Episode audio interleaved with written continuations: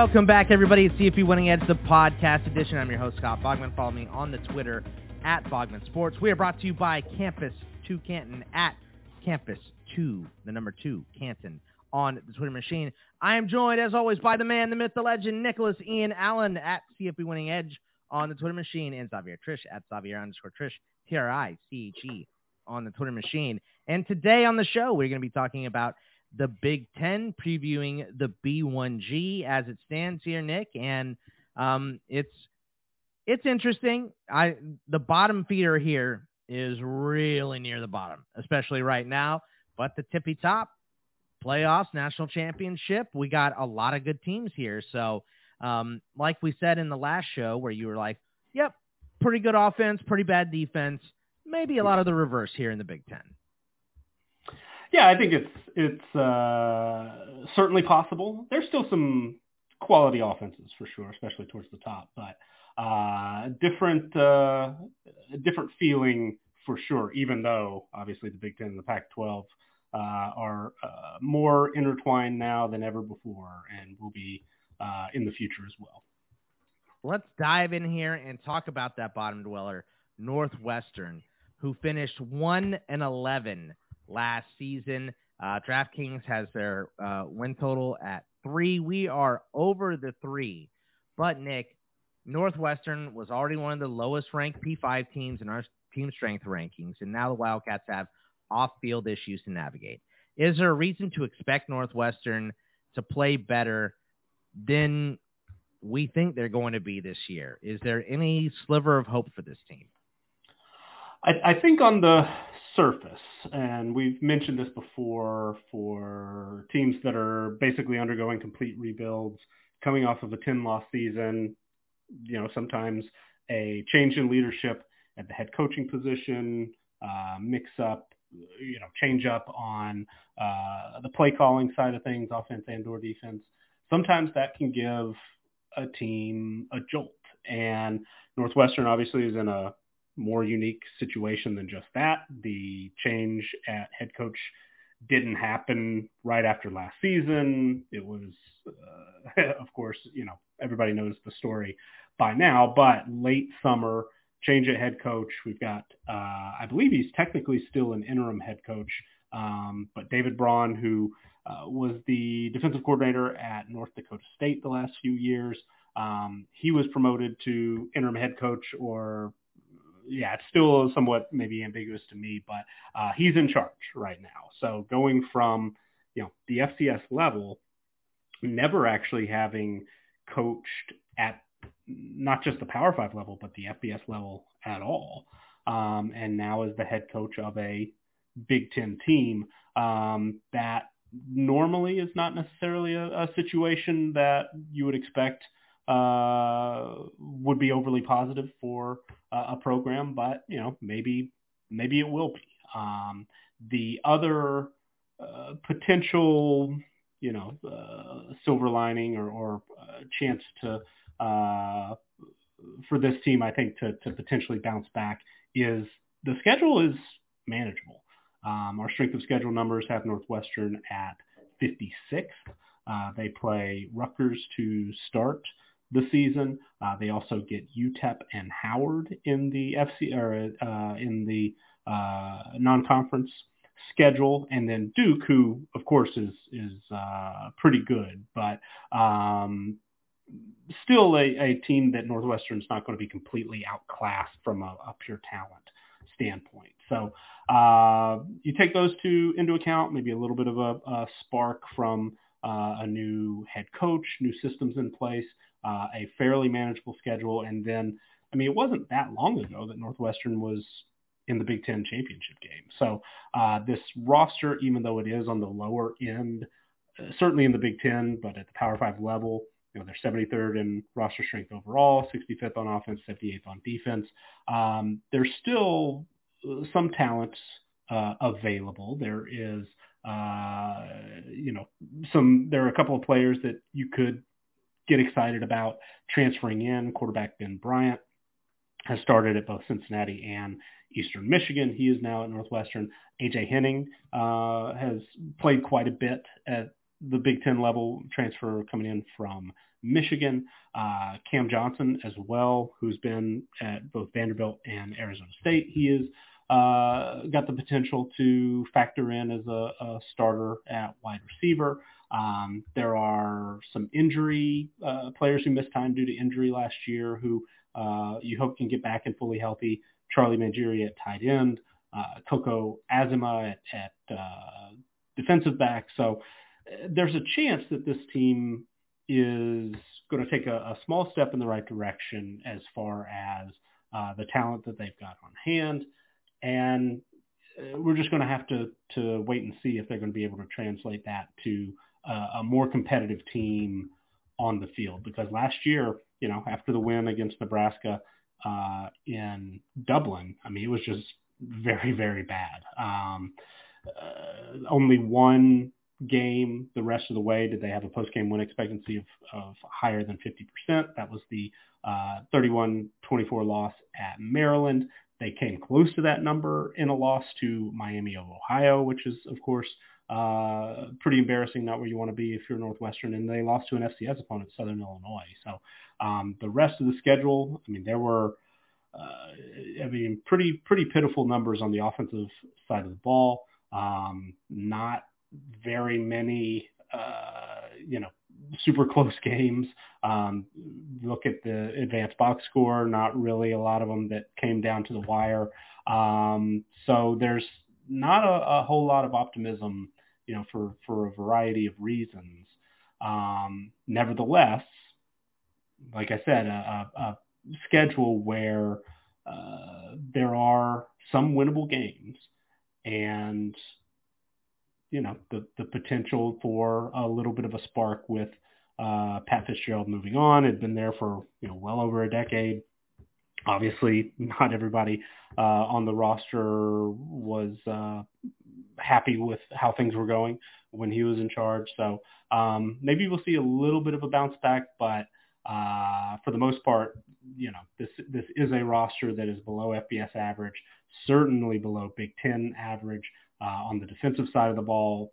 In particular, you know, the defensive line, the linebacker group, both um, toward the the very end uh, of the talent spectrum in the Big Ten. The offensive line ranks 13th in our position rating, so um, not a, a, lot to be optimistic about um, that we can put a number to. And so that's what we lean on more often than not. And even though, you know, the, the projected winning percentages game by game uh, total up to that win total of, of more than three, I'm not overly optimistic, but I, I do think that um, I do think it's possible if if we get some uh, positive momentum with, with the coaching change.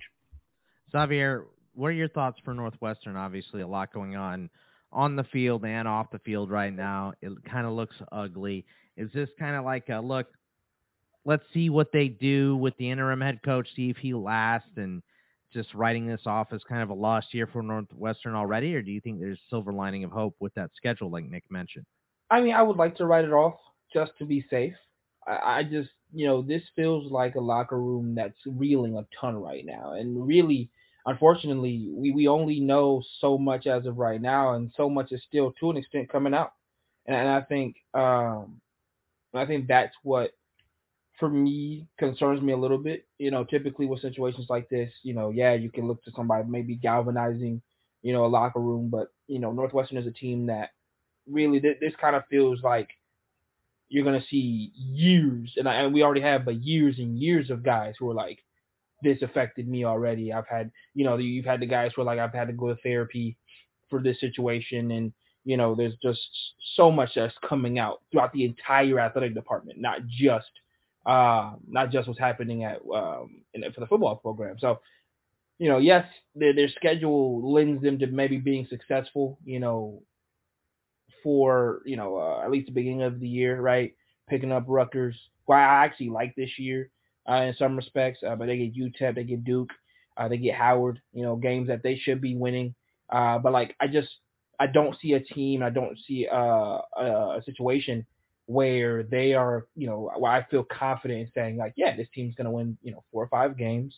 Uh, they're gonna right the ship of last year, and you know, this is a team that I mean, you know, it was funny. We after we after last year, we talked after the after the game last year. Um, and I was excited from what I saw in the game against Nebraska and Ireland, right? I, I thought that they had shown some flashes of a team that at the very least could compete, right? Then they kind of showed it again later in the year, right? Where where they were able to, I mean, for you know three and a half quarters with them and the weather, you know, really shut down an Ohio State offense that just looked, you know, anemic in that ball game. But it just wasn't consistent enough for them all year to really make a genuine impact week in and week out, and even against lesser teams. So right now, three wins feels like the absolute max for this roster for this team. Um, I like Ben Bryant. I like some of the transfers that they were able to bring in, some of the kids that they were able to even keep. But I'm just not sold on a team that right now I think has a lot more going on, you know, off of the field, and like I said, the entire athletic department than you know what what what we're you know what we're even able to see at the moment, right? So three wins out of the names out of the, out of the teams I named earlier, right? We talk about UTEP, Duke, and Howard. Outside of that, maybe you feel maybe comfortable against a Rutgers at the beginning of the year. Uh, but realist or maybe Iowa really is once again another iteration of what they were last year. Um, you know, offensively, and that gives them an opportunity to stay in that game. I just don't see uh, a window and a path for them to find themselves, you know, four or five, uh, even six wins uh, for this team. So I would probably stay right around. I would probably pick the under if if anything uh, when we're looking at that number. But realistically, I think three wins is the absolute maximum. All right, let's move over to uh, Rutgers. We're moving up uh, just a couple spots here, floating right around 100. Uh, last year they were four and eight. DK's got their win total at four and a half. This is a rare occurrence where we have one of these low teams under their win total. So, Nick, Rutgers has yet to take off in Greg Schiano's second stint as head coach. The offense was bad in 2022, but with a veteran defense, potentially more stability overall. Is this the year the Scarlet Knights break through under Schiano for the second time? It, it's going to be really tough. Um, you know, similar to Northwestern, the roster strength numbers are, are just at the very low end uh, for you know Big Ten competition. They're 72nd in overall roster strength. They're 83rd on the offensive side of the ball. A little bit better on defense, 57th. And Rutgers had a, a defense that uh, was serviceable last year. I mean, they were 32nd in defensive team performance overall, 28th against the pass, 61st against the run, and that unit is actually going to be uh, hopefully a little bit healthier. They get one of their better um, defensive players, better players on the roster back from injury. Mohamed Toure missed all of last season. Uh, expect him to, you know, get back in, in the starting lineup at linebacker. They also lost Moses Walker last year um, to injury, and and uh, he provides some depth at, at that linebacker uh, spot. So uh, I I think that you know there's a there's a recipe for Rutgers to be a a uh, kind of an annoying team, if that makes sense. You know, play good defense. They operate very methodically on offense. Last year they were 99th in offensive pace, almost 28 seconds between plays.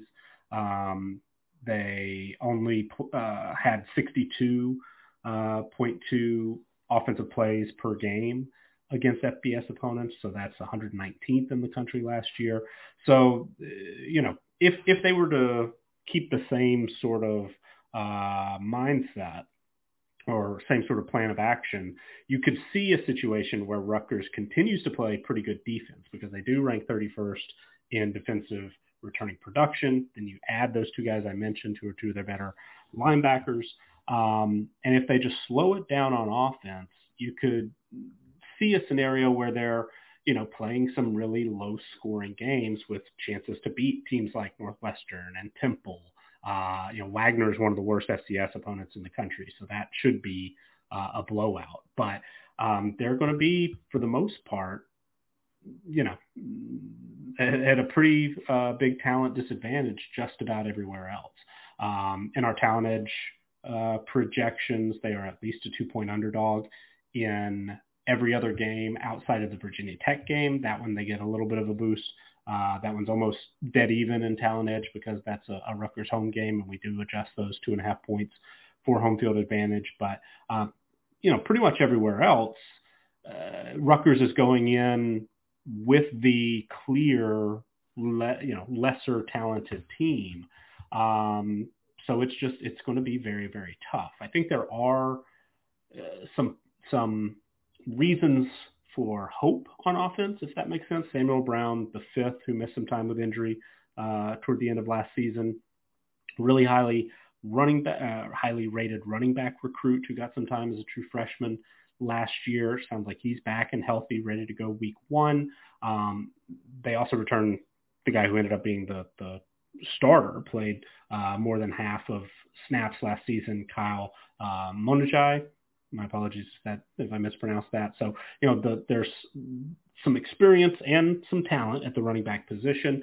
Gavin Wimsatt's already been named the starting quarterback. Uh, he was a extremely highly rated recruit as far as Rutgers goes at the quarterback position. Enrolled early a couple of years ago, uh, but just never has quite put it together on the field. You hope if you know now is a, a third year sophomore with half a season's starting experience under his belt, um, maybe he takes another step.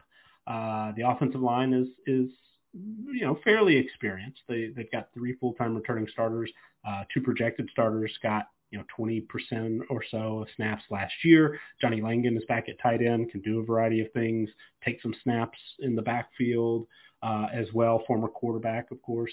Um, wide receiver is a question mark, but they do bring in JaQuae Jackson, who is a Division two All-American. They also bring in another transfer, uh, Naseim Brantley, who is highly productive and experienced at, at a lower level. So um, there's there's potential. I do think the defense could be legitimately good, and I do think that you know Greg Schiano, um, his his uh, operation, you know, his style uh, as a head coach makes me think that he's going to lean into his strengths and, and defense certainly being that. And perhaps uh, unless we see a big step forward at the offensive uh, skill positions with Rutgers, um, they're probably going to you know keep it slow and and try to uh, win close, low scoring games. Uh, the margin of error is very, very small, but that might be their best chance. Um, I'm just not super optimistic they're going to get there. I mean, it's a top 25 schedule uh, as far as strength of schedule. There are certainly winnable games, but to expect a breakthrough season, um, it, it just doesn't seem likely. I mean, they're playing in the East, of course. Uh, they draw Wisconsin and Iowa, our two highest teams, uh, two highest ranked teams out of the West. It's just, it, it's going to be really, really tough. And um, they're going to have to find a way to win some ugly games and, and keep those games ugly uh, to get it done. And, and I personally am just not, not that optimistic. Xavier, any optimism here for Rutgers, or are you in the same boat? Yeah, I think they'll be competitive. I think that they'll be a team that, like Nick alluded to, is going to be annoying, just kind of hanging around in games. Wouldn't be surprised if we saw Rutgers, you know, even up at halftime in one of these ball games, but ultimately not being able to finish the deal. Um, I think that's kind of where they've been trending over the last couple of years, right? Uh, where they've just been good enough to handle business versus the teams that are just, you know, beneath them, whether that be talent wise or, or in the way that they're playing at the time that they see them, right? Um, but ultimately not being able to get become a consistent nuisance throughout the conference. Uh, like you know, you, you, take last year for for instance, right? Lose to Nebraska by one. Um, you're able to beat Indiana, who was having a, a, a, down year. You're competing with Michigan State in a down year. Cool. Uh, but like the gap is still there when you look at you know them getting beat you know 31 to nothing to a Minnesota team, 52-17 to a Michigan, 49-10 to a uh, to an Ohio State. So you still see that like even though you're contending, you know, with the bottom teams and you're being somewhat of a nuisance to the middle, the top is still a long way away from where you are at the current at the current uh, juncture. So this is a team that you know when you look at their schedule for me, they get Wagner again for the second year. Uh, they yeah, for the second year in a row. Um, so that should be another you know a win that they have on their schedule. Um, I'm I'm ex- I'm excited to see what they do against Virginia Tech. Um, I, I don't know if Nick, if you could tell me if this is a home and home. I'm not sure. Um, but you know, just you know, I, I, would like to see what this kind of alludes to for the next two seasons for them, as both of them try to continue to build their programs back to being relevant.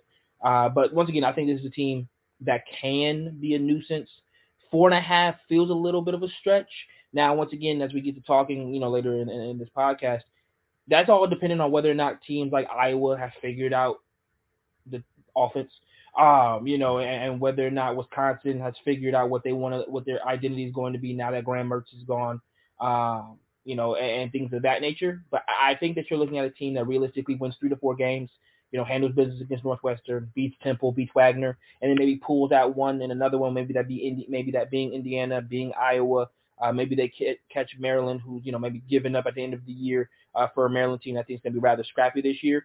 Uh, but I I can't see them going more than four, so I, I would go on their under, uh, which is right about four, four and a half. Going on their under. Um, I think that once again, they're they're they're being competitive, which is good. But they, in the next couple of years, we've got to see them make uh, a jump into maybe that mid tier um, of the Big Ten. Um, I know that's going to be getting get increasingly harder with with all the conference realignment. Uh, but they've got to figure themselves out because realistically, they can't just be the feisty Rutgers team every you know every season. We're gonna have to see some type of you know um, course of action for them to get to that, you know, five, six, maybe, you know, yearly bowl eligible team that kind of just picks apart, you know, one team in the in the Big Ten seemingly every season. All right, let's go over to one of the last kind of real bottom feeders in the Big Ten, at least according to team strength ratings. Indiana coming in at 86. They were four and eight last season. DK is low on their win total though, three and a half only for this season. So we are over the three and a half, but Nick, for Indiana, the Hoosiers technically took a step forward record-wise in 2022, but four and eight was still disappointing given the success under Tom Allen earlier in his tenure. Can Indiana get back into the bowl mix in 2023? Yeah, uh, real quick to follow up on uh, Xavier's question, Rutgers is currently scheduled to go to Blacksburg in 2024. We'll see if that, uh, because of course the Big Ten schedule is is evolving. Uh, we'll we'll see if they're able to make that work again. But that yeah, that'll be a fun game. Um, Indiana uh, basically took the exact opposite approach of what we were just talking about with Rutgers. Um, we talked about playing good defense, keeping you know playing keep away a little bit on offense by moving slow. Indiana, uh, to basically everyone's surprise, mine included, uh, ranked among the fastest offenses in the country in terms of pace. I mean, they were snapping the ball, uh, you know, a play every 21 seconds, which ranked fifth in the country last year. They were 15th in plays per game against FCS or excuse me FBS opponents only. So um, that I did not expect, but when they made the move to offensive coordinator uh, Walt Bell, formerly UMass, um, they just decided to go at, at you know, as fast as they could basically on offense.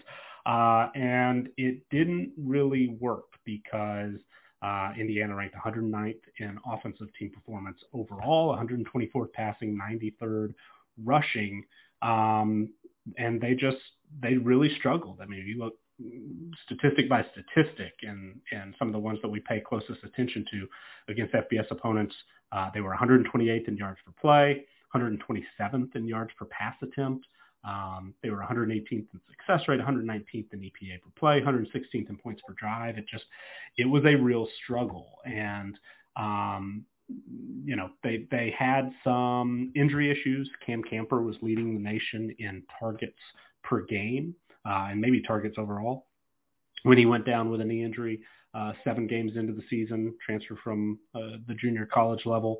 So that certainly hurt a bit, um, but didn't get you know super great quarterback play uh, overall. That's a little bit of a question mark coming into this year because uh, a couple of redshirt freshmen are uh, competing for that top spot. Tayven Jackson, who's a highly rated recruit transfer coming in from Tennessee. Uh, he and Brendan Sorsby, it sounds like, are, are sort of neck and neck uh, last we saw, but then Dexter Williams the second um, who did play a bit last year but went down with a knee injury. He's in the mix. There's a red, or excuse me, a true freshman, Brock Lowry, who could play his way in. So, um, you know, if they get that position figured out, like just about every team, uh, there's certainly room for growth. But with it being a, a major question mark, um, you know, I'm I'm not super optimistic right now unless they do some things a, a little bit different than they did last year. There is some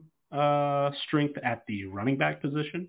Josh Henderson was a, a solid option, mostly as the the backup to Shaun Shivers last year, but um, did uh, provide some value as a pass catcher. Jaylin Lucas is legitimately one of the the fast.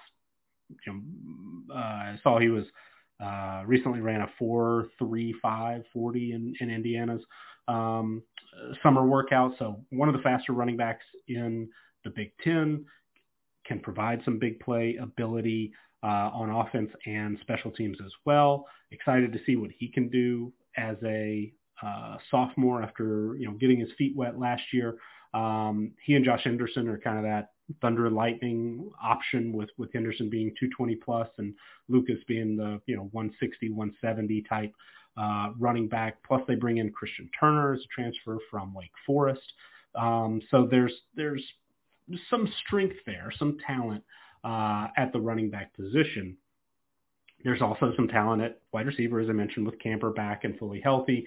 Uh, EJ Williams and DeQuece Carter both transferring in. Uh, Williams from Clemson, I believe, and then Carter was a, a transfer, highly productive uh, from Fordham at the FCS level. Um, and then Donovan McCulley, who is a former uh, quarterback recruit who is emerging potentially as a, a, contributor at wide receiver, and then Andison Coby was a starter last year, um, but probably expect him to move down the, the pecking order a little bit at, at, the wide receiver position with the transfers and with Camper fully healthy. But um, the offensive line really, really struggled last season. They ranked 111th in O-line performance. Uh, they certainly missed Matthew Bedford, uh, who was out for uh, most of last season due to injury. He's working himself back into the mix. Um, they bring in a, a 25-game starter transfer, uh, Max Longman from UMass, but he may or may not factor into the starting lineup. Um, we'll, you know, we'll see. On offense, like a, a lot of teams, you can look at individual pieces and think, okay, you know, if they lean into this, you know, if they lean into the talent they've got in the running back group, or if, uh, you know, the, the transfer wide receivers um, emerge, if the quarterback position, uh, which is obviously the biggest question mark, if, if they get average or better quarterback play and improvement in that side, then then you know I could talk myself into this being a, a pretty fun offense, but um, they're going to have to take a, a, big step forward with a lot of questions for that to happen. And you know, defensively, Tom Allen's a de- defensive uh, head coach. He actually was the defensive play caller last year. Has since gone out and uh, hired a, a, a, defensive coordinator, Guerrieri, who was most recently at Ohio State. Prior to that, was at Duke. Has had a you know up and down career as a play caller. Um, but uh, Indiana last year did pretty well against the run. They ranked 32nd in defensive team performance uh, rushing, but really struggled against the pass and ranks among the you know bottom 10 teams in defensive returning production. They actually rank 121st in overall returning production. So um, there's a lot of new faces, a lot of transfers are expected to either be starters like Andre Carter from uh, Western Michigan. Sounds like he's off to a great start in fall camp. Uh, but then, you know, Jacob Mangum Farrar from Stanford, Nicholas Toomer, uh, Jameer Johnson, Kobee Minor have all those guys penciled in to start. There are only two full-time starters returning, and then have you know half a dozen other players uh, right now projected in the two deep, uh, all among you know the front seven. So um, there are just so many questions for Indiana, so many position groups that are in flux, uh, don't grade out particularly well in our position strength numbers. For instance, you know, they're 13th at quarterback in the Big Ten, 108th nationally. Uh, they are uh, 96th nationally at linebacker, 14th in the Big Ten. They are 11th in the Big Ten in defensive back position strength, 62nd nationally. So, I mean, there's there's just not a lot that you can point to out of the running back group and the wide receiver group where you know gives you gives you real confidence that we're going to see them bounce back. So um, the schedule is tough, top 15 nationally. They get two winnable non-conference games in Indiana State and Akron, but Louisville, you know, right now is a, a two, to, uh, excuse me, a, a 10 point favorite in our projections. They play in the East.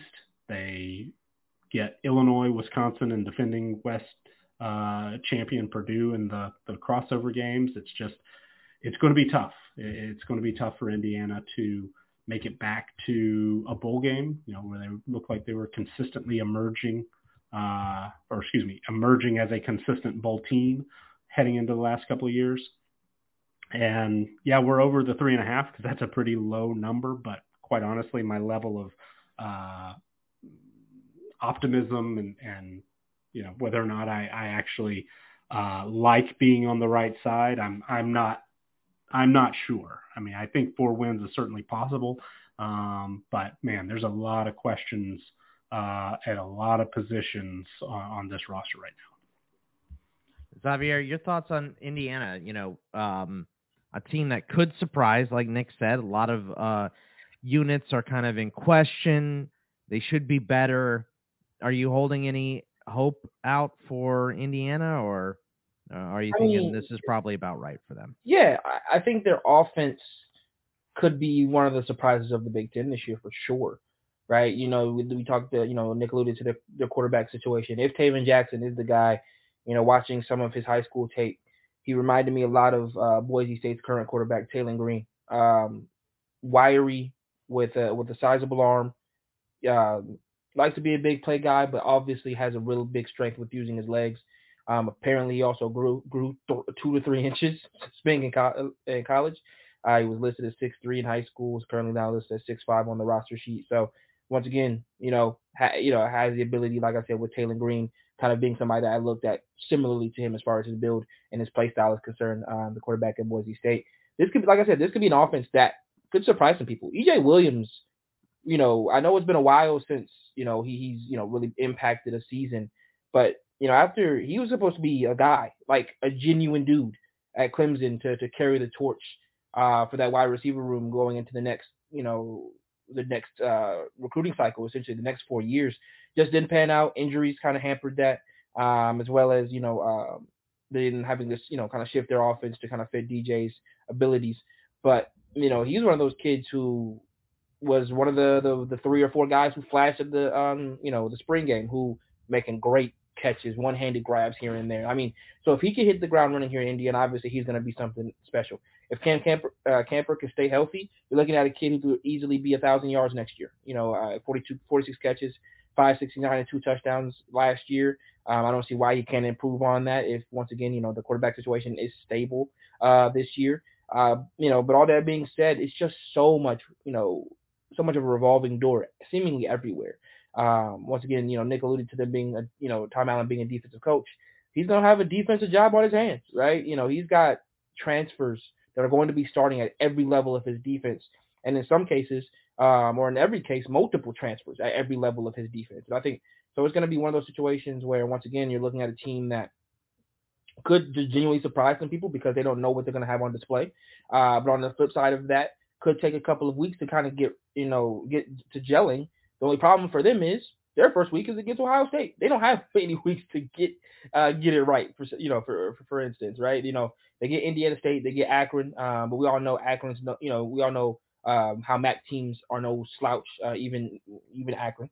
Um, but you know, we're we're talking about a, a team that, like Nick alluded to, just doesn't look like it's going to have those weeks, you know, uh, subsequent weeks in a row where they're going to be able to kind of figure it out where they're going to be able to take you know two or three weeks against either same uh, you know either like opponents or lesser opponents and figure out some of the kinks, figure out some of the gelling issues, figure out some of the things that they need to work on, and then you know boom they hit their stride.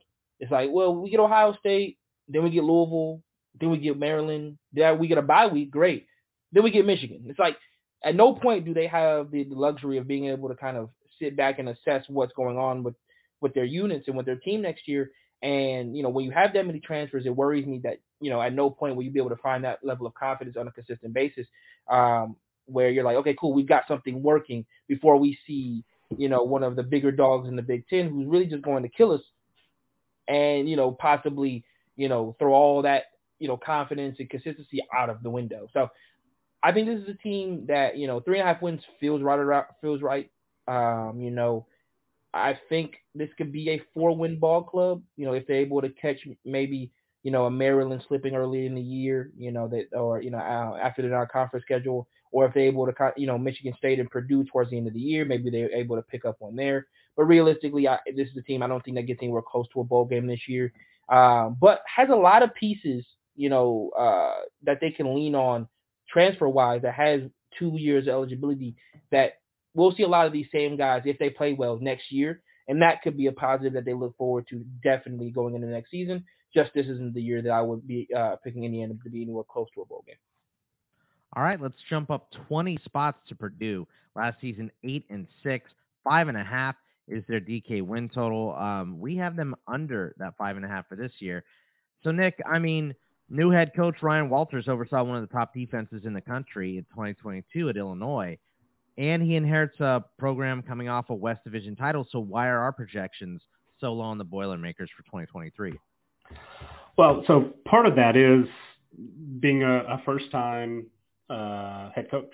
And, uh, you know, we do head coach ratings. They are specific to team performance uh, rating specifically for a head coach. But when we have a first time person in that role, they have no history, you know, leading a program. We have to put in a, a generic rating for a Power Five head coach. That's an 80, uh, which is, you know, ranks uh, 89th uh, right now in, in our um, head coach rankings just because you know we don't we don't know what to assign otherwise.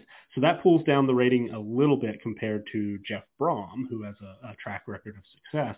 Uh, but also Purdue, you know, already is uh, on the lower end, similar to other teams in this you know group that we're talking about in the Big Ten as far as their roster strength goes. They're 62nd overall, 68th on offense, 56th on defense. Brohm was able to consistently uh, get this program to play a little bit better than its talent profile, but with a you know first time head coach that that's certainly no guarantee. Could happen obviously. Um, walters as you mentioned uh, put together one of the best defenses in the country last year and and the defense at purdue is uh, the stronger uh, of, of the two sides of the football based on those roster strength ratings. But um, another major factor is uh, Purdue has the toughest schedule in the country, according to our strength of schedule rating. So the average uh, team strength rating uh, uh that that Purdue faces is is the toughest in the country. They play obviously the nine Big Ten uh, opponents. They draw both Ohio State and Michigan from the East in addition to Indiana. And their non-conference schedule includes two Power Five opponents in Syracuse and Virginia Tech, as well as Fresno State, uh, who has consistently been one of the better Group of Five programs in the country. So there's nine conference games, two of them against two of the top four teams in the country. Um, that that normally, you know, you may not have to play both of those teams in one season uh, in the crossover uh, you know, cross division matchups. And then, you know, Virginia Tech and Syracuse are not world beaters, but they are Power Five programs of, of similar talent, if not a little bit better. There's just no easy out on the schedule. So a team that, uh, you know, doesn't have a, a major talent uh, advantage really in any game. I mean, we've got a double digit talent edge against Fresno State, um, but otherwise, you know, Purdue only has a talent edge of, of uh, right around a field goal against Syracuse, Illinois, and Indiana, and they're at a talent disadvantage in our talent edge projections in every other game. So, you know, this has been a, a very competitive program. Um, and I think they could continue to be competitive, but uh, with the questions that, you know, head coach just not really knowing what to expect, and a roster that is on the lower end, uh, even with you know some talented guys like T.J. Sheffield at receiver, uh, you know three returning starters on the offensive line, uh, Hudson Card transferring in at quarterback, uh, Jamal Erd, uh, Edrine from FAU, a wide receiver, uh, pretty interesting uh, wideout. Kind of curious to see what he's able to do at, at the Power Five level. Devin Mockobee, who's a walk-on, uh, turned out to be one of the more productive running backs in the Big Ten. I mean, yeah, you know, there's there's some players to like, especially on the offensive side of the ball, but uh, just just the way that we run the numbers, you know, it it, it looks like it's going to be very very difficult for Purdue. Uh, they lost some players uh, through the transfer portal. Um, you know, the the back seven. There's certainly some experience. Guys like Kydran Jenkins, OC Brothers, who I uh, just heard mention or read that you know really taking on a leadership role in that unit. Uh, Cam Allen and and Sanoussi Kane are returning starters in the secondary, but they're going to rely on a handful of starters who are transfers coming in, um, and it's just man, a, a, lot has to go right for Purdue to uh, get back to the level of play that they showed last year, and there's just there's a lot of question marks. So even though Ryan Walters' really strong track record as a defensive play caller inherits a, a you know decent level of talent on defense, at least it's a, a little bit better, grades out a little bit better than our offensive roster strength numbers do. And that unit was a strength last year. They ranked 41st in defensive team performance, uh, 29th against the run.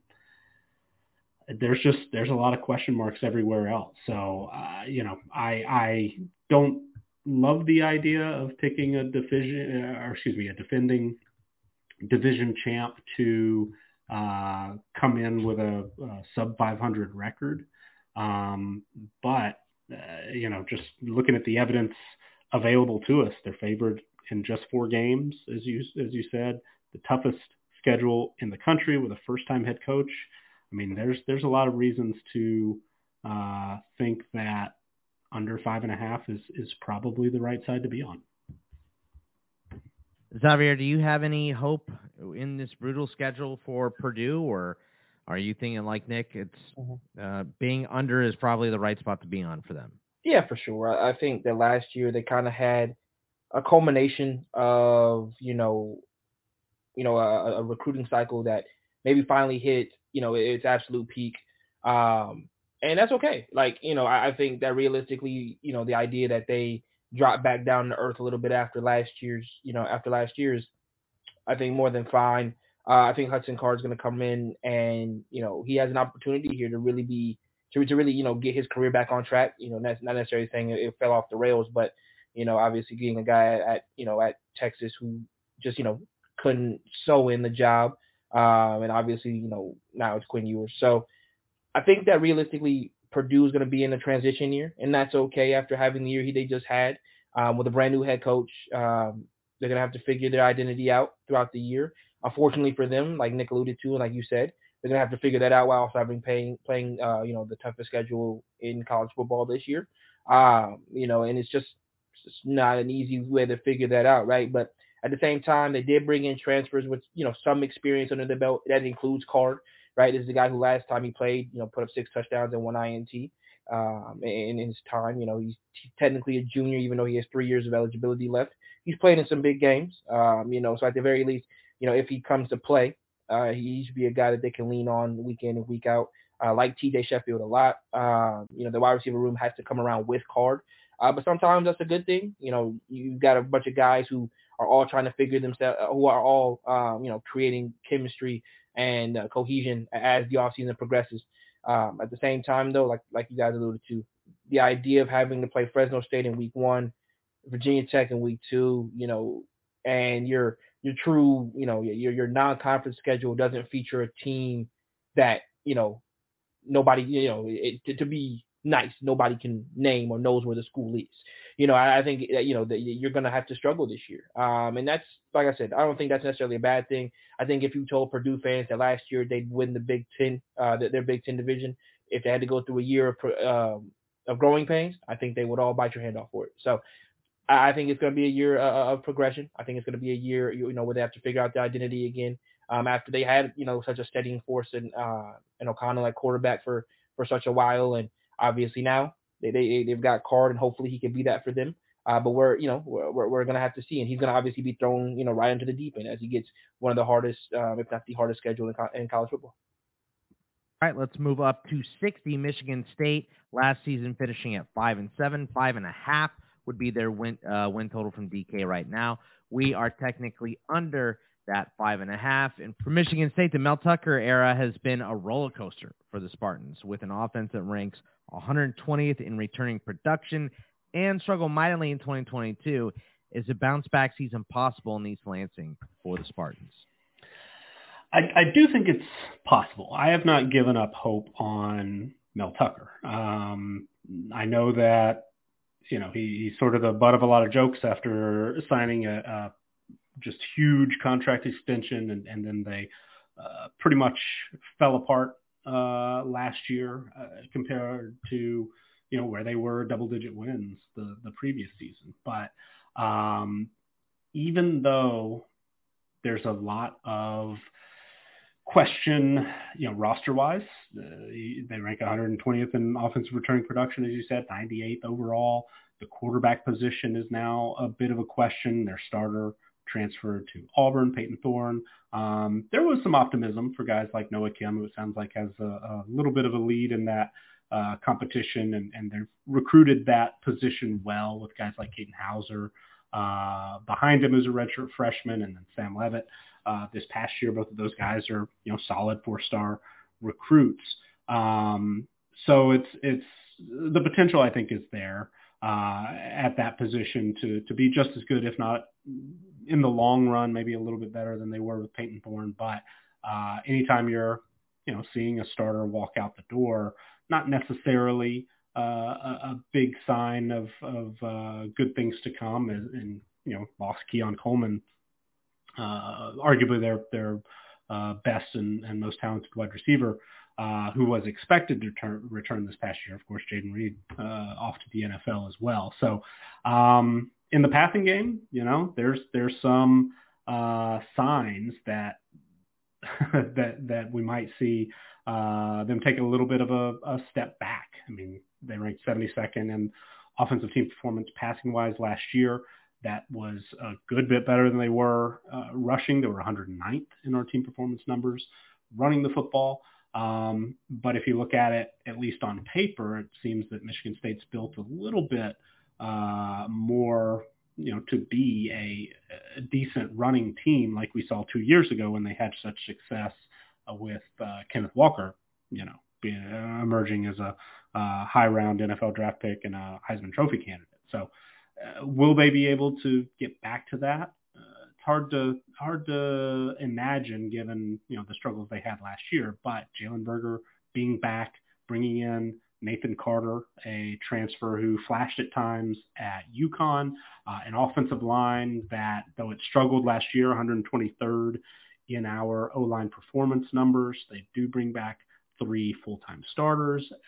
You know, the two other guys that we've got penciled in uh, have experience, have started multiple games each, have played you know, uh, 25 to 50% of snaps. Um, and then, you know, bring in a, a, a talented junior college player in Keyshawn Blackstock.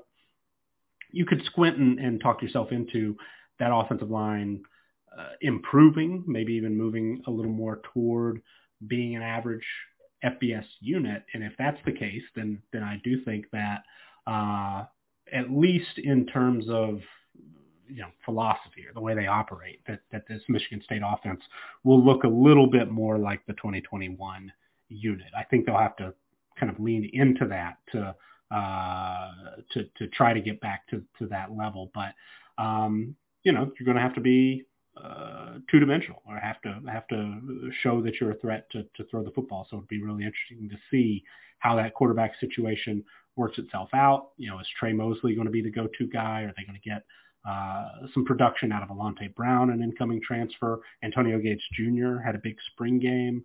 Um, how will he emerge? What's the tight end position going to look like? I was a big fan of Maliq Carr uh, as a recruit when he signed at Purdue as a wide receiver, four-star guy, has kind of outgrown that position, developed into a tight end, but hasn't emerged really as the playmaker that I expect him to be. So a lot of questions on offense. And then, you know, defensively, even though it's a more experienced group, uh, it was actually the weaker side of the ball as far as our team performance numbers go. They were 96th overall. They were 114th passing and 56th against the run. So, you know, maybe a little bit of a, a sign of optimism there, but still a unit that really, really struggled. Cal Haladay at linebacker is a productive, uh, you know, all conference caliber linebacker, Jacoby Windmon, uh, who unfortunately was involved in the brawl at Michigan and, and got suspended for uh, a big chunk of last season. But he was highly productive, especially uh, as a pass rusher. He is back and, and assume is going to be uh, at full strength.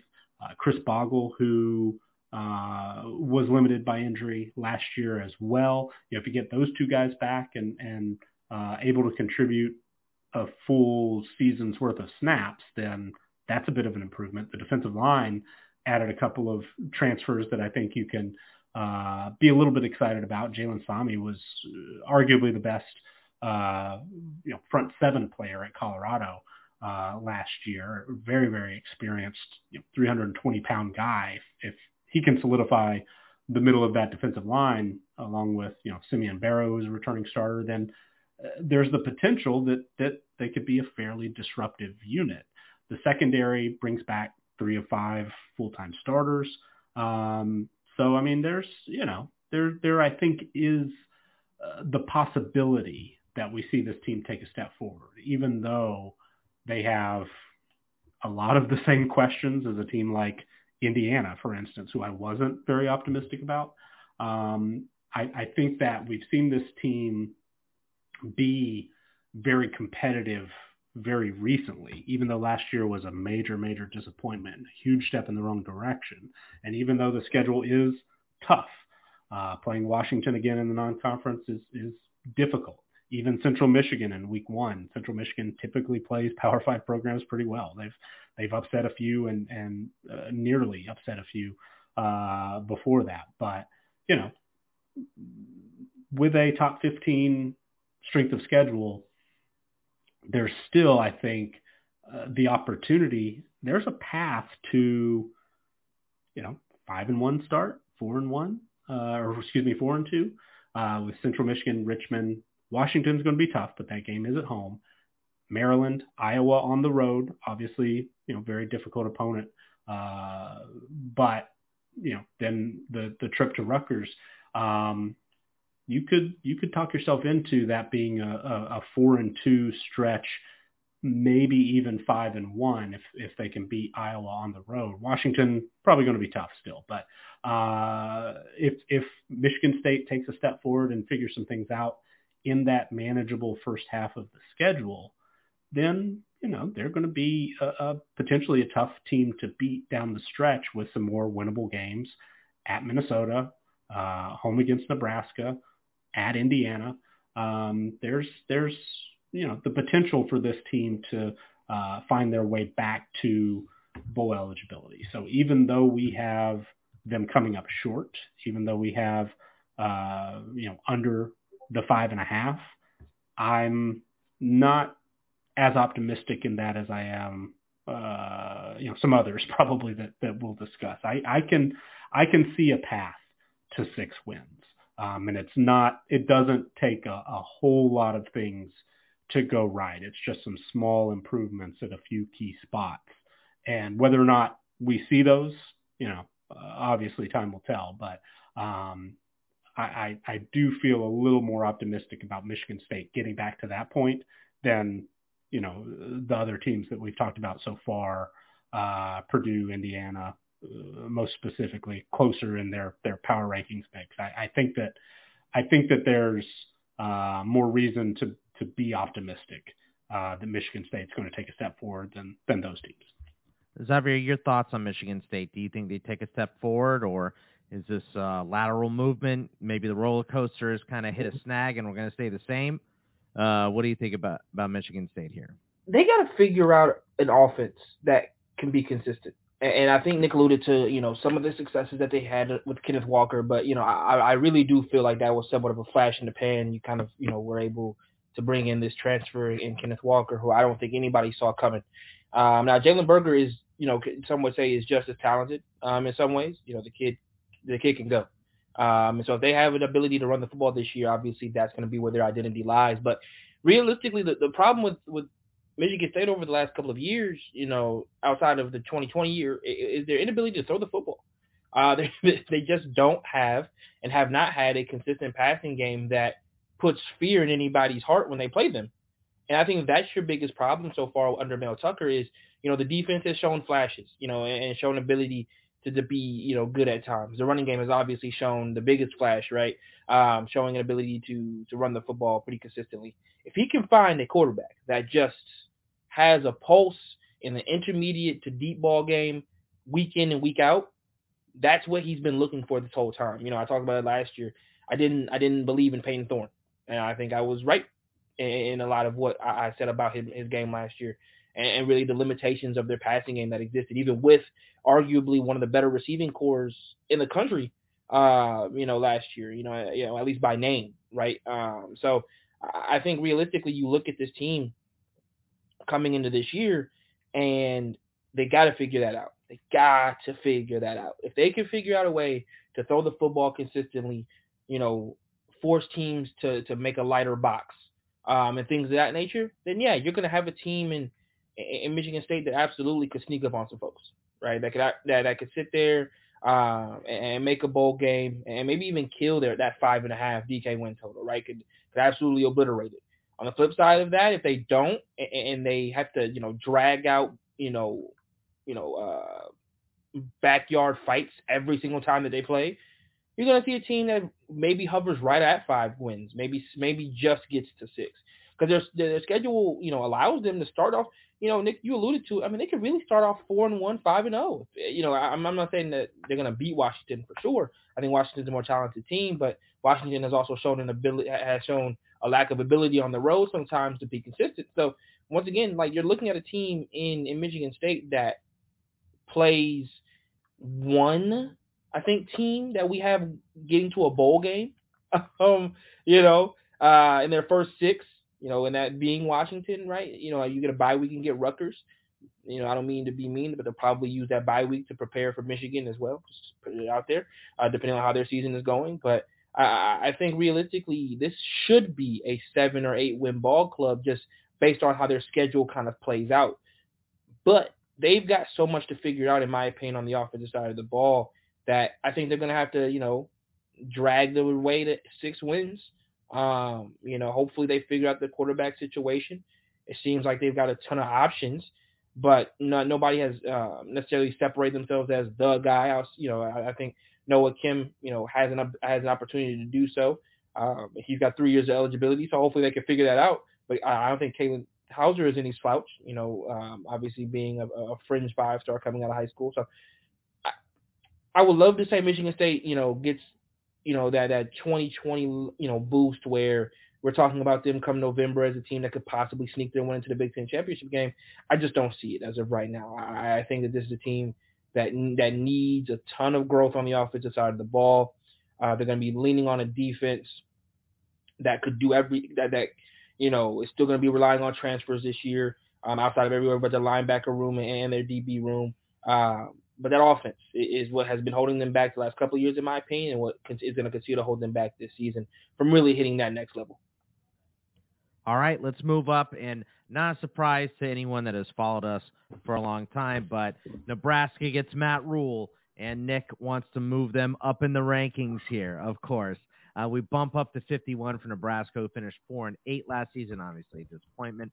Uh, six is their DK win total. We are, of course, over the six. And Nick, I mean, here we go again for Nebraska, right? A new head coach brings high hopes. The Cornhuskers can get back on track.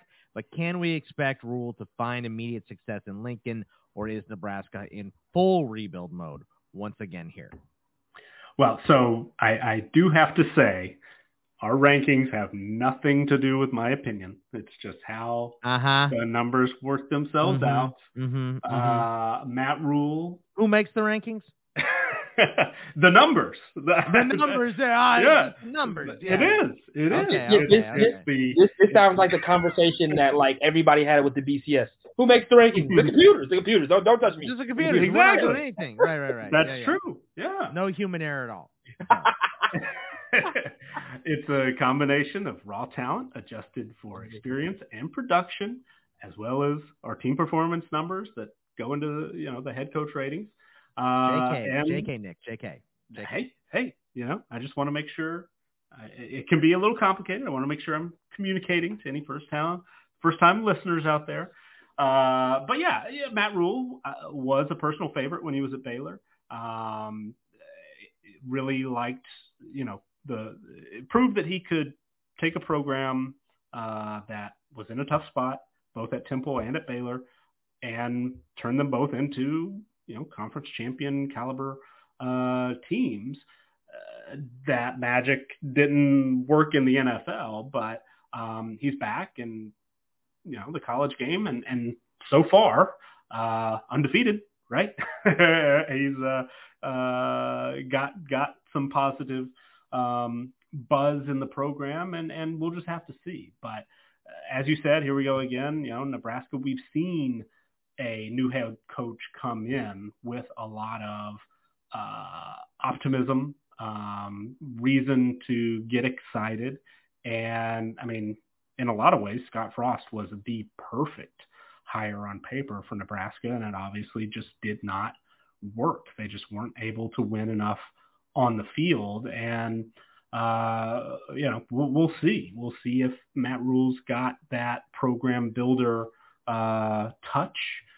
If you know he's able to to recapture that after uh, seeing some uh, a lack of success at the NFL level um, because it's tough to win now at Nebraska. I mean, the Big Ten is one of the very you know toughest, deepest, most talented conferences in the country.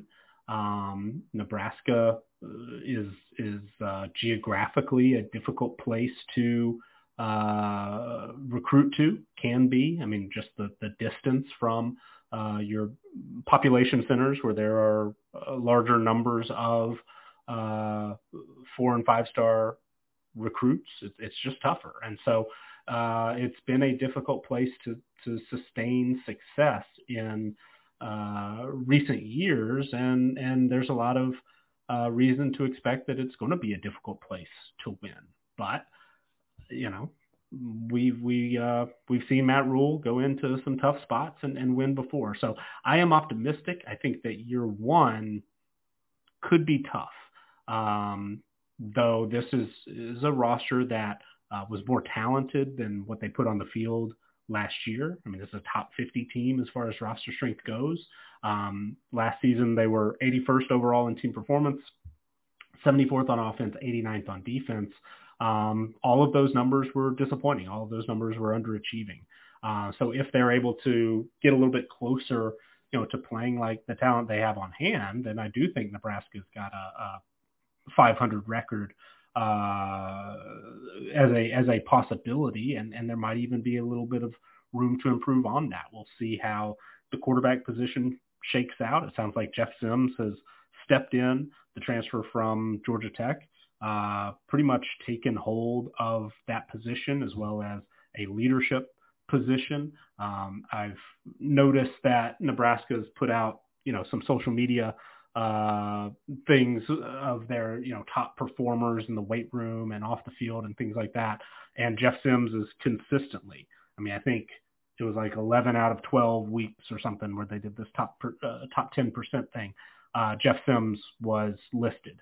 Uh, and the only week he wasn't was the very first one they did when there were only like half a dozen guys or something. So um, that I think is good. You know, if he's able to come in, stay healthy is the big thing. He missed uh, has missed time each of the last two years, I believe, but last year only played 52% of snaps at Georgia Tech. But he's experienced, 24 starts under his belt.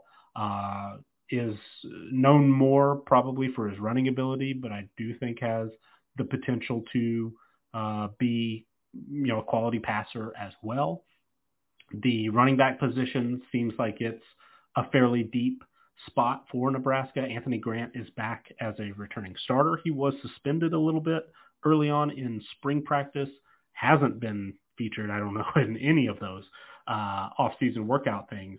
Gabe Ervin Jr., the, the uh, sophomore who missed a good chunk of last season due to injury, uh, was the the running back who was most featured. But you know, those two guys both have experience, both are talented. Uh, feel that they can be a pretty solid one-two combo. Um, Marcus Washington, who was banged up with a uh, hand injury early in fall camp, but sounds like he's working his way back. Um, would expect him to continue to be a starter. Billy Kemp, the fourth, transferred from Virginia. He's just been a you know solid uh, slot receiver type guy. Can do a variety of things to just help an offense, you know, move the sticks. Uh, probably a security blanket of sorts for Jeff Sims this year. Um, and then, you know, there's, uh, I think, some uh, real potential at the tight end position for Nebraska. Arik Gilbert, former five-star LSU and Georgia uh, recruit, um, still needs a waiver, so not quite eligible just yet. But there's another really highly rated tight end recruit who uh, has a ton of potential in Thomas Fidone, um, who has been only played in one game in his career, but uh, was, you know, has a recruiting rating not very far behind Arik Gilbert. So uh, if he's able to, to finally contribute on the field, um, and if both of those guys are back and able to sort of capture what made them two of the highest rated tight end recruits in the country, um, that's a real position of strength, a real area where Nebraska is going to be, you know, tough to find a, a better uh, two tight ends. So um, certainly, you know, questions, injuries uh, at multiple positions. They are going to be relying on guys like Fidone, like Washington, like Sims, who have a little bit of injury history. Uh, Teddy Prochazka, um, similarly, you know, missed a, a good chunk of last season due to injury. He was expected to be the starting left tackle. So uh, there are, you know, there are reasons to, to think that if this team stays healthy, if certain guys stay out of trouble, that the offense is going to be, uh, you know, potentially pretty good. Uh, I know a lot of people weren't super excited with the Marcus Satterfield hire as offensive coordinator, um, but uh, this team, I think, especially on the offensive side of the ball, the the talent is there for this to be a Big Ten average unit and, and maybe with a ceiling of, of being a bit better than that, better than certainly the, you know, ranking of 109th in offensive returning production might indicate. The defense struggled last year. They were 89th in team performance overall. They were 103rd against the run. Similarly, you know, some injuries to, to worry about. Uh, Nick Henrich missed, missed a, a chunk of last season. Marques Buford has been dealing with some injuries, but you get guys like Luke Reimer back, Ty Robinson, you know, uh, Malcolm Hartzog and Isaac Gifford and Quinton Newsome, pretty solid trio of, of uh, returning starters in the secondary along with Buford. So, you know, they're similarly to the offense are reasons I think to be optimistic that the team's going to take a little bit of a step forward. Some of it is going to be getting healthy and staying healthy, which was an issue that did impact Nebraska last year. Um, and then part of it's just, is this team going to be able to, to play up to its level of potential and find a way to win games because, you know, last year and, and really the whole Scott Frost era, they just weren't able to finish, weren't able to close. So, you know, there was the, the game against Purdue where they had a 60% post-game win expectancy, lost 43 to 37. Um, there were, you know, one possession losses to Minnesota, to Wisconsin. They found a way to beat Iowa at the end of last season, but um, you know, Nebraska just more often than not hasn't hasn't found ways to win games like that. So Matt Rhule, at least at the college levels, had a, a pretty strong track record of doing that, of uh, raising the talent level on hand, which I think he has done, you know, to a degree with uh, some of the transfers coming in, uh, being able to translate that into wins at a place like Nebraska, where right now it's it's pretty tough to do that. Um, we'll just have to see. You know, non-conference games against Colorado, Northern Illinois, and Louisiana Tech. All of those games are winnable. I think you could say that at least two of those three are probably losable as well drawing Michigan in the cross division uh, not great, but getting Northwestern and Maryland, you know, not not bad. Two out of three ain't bad. So uh, playing in the West Division, there are certainly more winnable games, uh, more you know fewer elite teams like a Michigan, like an Ohio State, uh, like a Penn State. So uh, there's I don't know. I, have done a lot of talking, and basically it boils down to not really sure what to expect from this Nebraska team. I think I'm personally uh, optimistic. I think, especially in the long term, I do like Matt Rhule and do think that that he's uh, a good hire and and can take this team, you know, back to bowl games sooner rather than later. But I thought Scott Frost was the perfect hire. So what do I know? Uh, Xavier, uh, your thoughts? I mean, like Nick said, it's hard to know what expectations in Nebraska should be. What are right. your expectations for Nebraska this year? Yeah, I think, like I said earlier, I think offensively this could be one of the more fun teams in the Big Ten for sure. I love Jeff Sims. I think uh, Georgia Tech is really what hampered his ability at, at, quarterback. Um, I feel like at, he was at, you know, when he got there, he was expected to be a runner. Then they were like, hey, by the way, we want you to be a pocket passer. And it was like, look, just let the kid be an athlete. Let him figure it out. Um, I think if you allow him to do that, you know, kind of similarly how we saw uh, Kansas State really tap into Adrian Martinez this past year, I think we can see something similar from Jeff Sims, to be perfectly honest with you. Um, I think this is a kid who has all the abilities to be, um, you know, just one of the more fun quarterbacks in college football to watch on a week to week basis. Um, he's got extremely good arm. Uh, you know, uh, can run past your linebackers and safeties. Uh, just give the kid a chance, right? Um, I, I, also love Anthony Grant. and you know, I, I, think it's been a great. It was great that they were able to keep him. Same thing with Marcus Washington. Uh, being able to keep those guys for an offense that, once again, under Matt Rhule is going to be expansive. Um, I think it's going to be another one of those offenses that it's going to take a year before we really see it hit its peak. And obviously, we're going to have to see new guys come in and possibly running back and wide receiver as uh, Washington and Grant both only have one year of that eligibility left. Um, but once again, it's gonna be fun. It, if anything else, it's gonna be fun. I can tell you that much.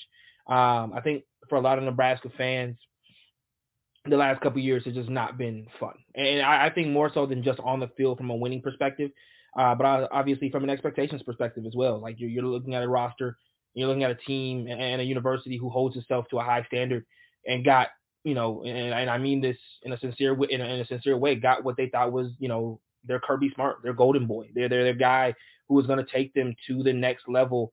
Um, also, uh, you know, had, had done so as a player and is going, was going to do so as a coach. Um, and it just didn't pan out. You know, even when you know, you know, and you could tell at, at the slightest bit of progression, they gave the guy an extension. I mean, that, that tells you anything that you need to know about the belief that they had in Frost.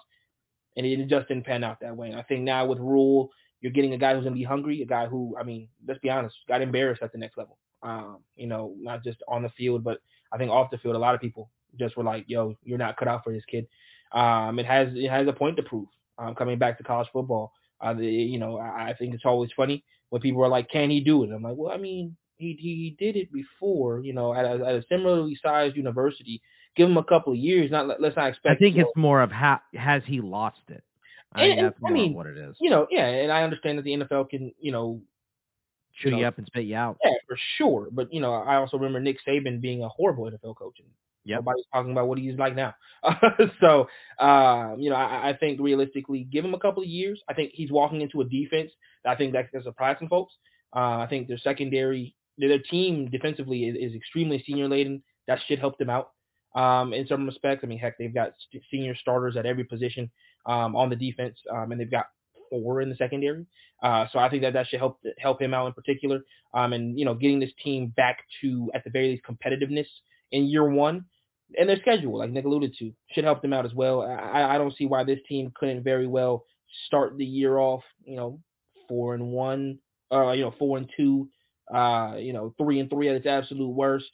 Um, and that's really if you just, you know, I don't know, don't show up against Colorado. I, I don't see that happening. But once again, I, I, think this team can make a bowl game in year one under Matt Rhule, which if they do, I, I think realistically, Nebraska fans would be ecstatic about that. And that's where their expectations should be. You know, this has been a long time since Tim Frazier and, and company, uh, uh, you know, donned uniform. I think the expectations need to change a little bit, uh, understanding that What we need to do more than anything in Nebraska at this point is to get relevant before or, or to try to get competitive as the conference continues to add on teams. Look, you know, USC and UCLA are walking into your conference next year. Uh, it looks like Washington and Oregon could be running into your conference next year. If y'all don't get it right, you're going to end up being in the basement. And so right now it's about getting back to being a consistent bowl outfit, and then from there push on. But I, the years of expecting Nebraska to be anywhere near, you know, a 9-10 prime time matchup game, I think is over into the foreseeable future. But they should make a bowl game next year for sure. All right, let's move over to Illinois, who finished eight and five last season. Six and a half is their DK win total. We are just slightly under that six and a half win total. Uh, but Nick, for Illinois, they ranked number two in defensive returning production last season, but lost a lot of talent to the NFL, especially in the secondary. The Illini must also replace their NFL running back and starting QB. Can Bret Bielema's squad avoid a free fall and stay competitive in the Big Ten? I do think that, that they will avoid a free fall, but I think this is probably going to be a little bit of a regrouping year. Um, Bret Bielema, I think, had a uh, plan that, that came together quite well. His uh, sort of offensive philosophy, uh, really program philosophy, uh, meshed well with the talent that he inherited from Lovie Smith, and and you know over the course of two years turned this into a really solid team, a tough team to beat. That um, you know at the beginning of last year just just got off to uh, a really, really incredible start. I think that the finish, losing four out of five to end the year, um, really kind of uh, sort of sort of I don't know uh, not necessarily misleading because only one of those games, the, the, game against Michigan, which they really probably should have won, uh, that was the only one where they had a post-game win expectancy of greater than 50%. They were 64.1%, according to Bill Connelly, to, to win that Michigan game and, and ended up losing it. But um, of those four losses, still, you know, that that I think this was a better team than you might expect, better than the eight and five overall record, five and four in, in Big Ten play. I was pretty impressed with Illinois. You mentioned the number two ranking in team performance defensively. Uh, they were number three against the pass, number nine against the run, but um, the secondary in particular is is uh, hit hard with departures and, and NFL talent, elite uh, players included, but they're still you know, I, I think uh, a pretty solid core, especially in the front seven. I mean, Jer'Zhan Newton is one of the very best defensive linemen in college football. We mentioned how we took the 100 cap off of our uh, individual player ratings to, to kind of differentiate who the best of the best are. Uh, and Jer'Zhan Newton, who put up 21 production points last year, uh, is now a 116 in our VGR individual player rating. So uh, just a, uh, an incredibly productive defensive lineman. He's back along with Keith Randolph up front. Gabe Jacas uh, started as a true freshman last year, outside linebacker, pass rusher. Uh, really impressed with what he was able to do. Um, on the other side, you've got Seth Coleman, who is above a 100 rated player with double digit uh, production points last season. So, I mean, the, the, the front seven uh, really, I guess front six are more of a three-three-five, but you know that that first two levels of the defense is going to be about as good as as you could hope for. Um, I mean, they're 16th in our D line strength ratings. They're 21st at linebacker, or excuse me, 24th at linebacker. Uh, but both of those groups, you know, top half uh, to top third in the uh, Big Ten.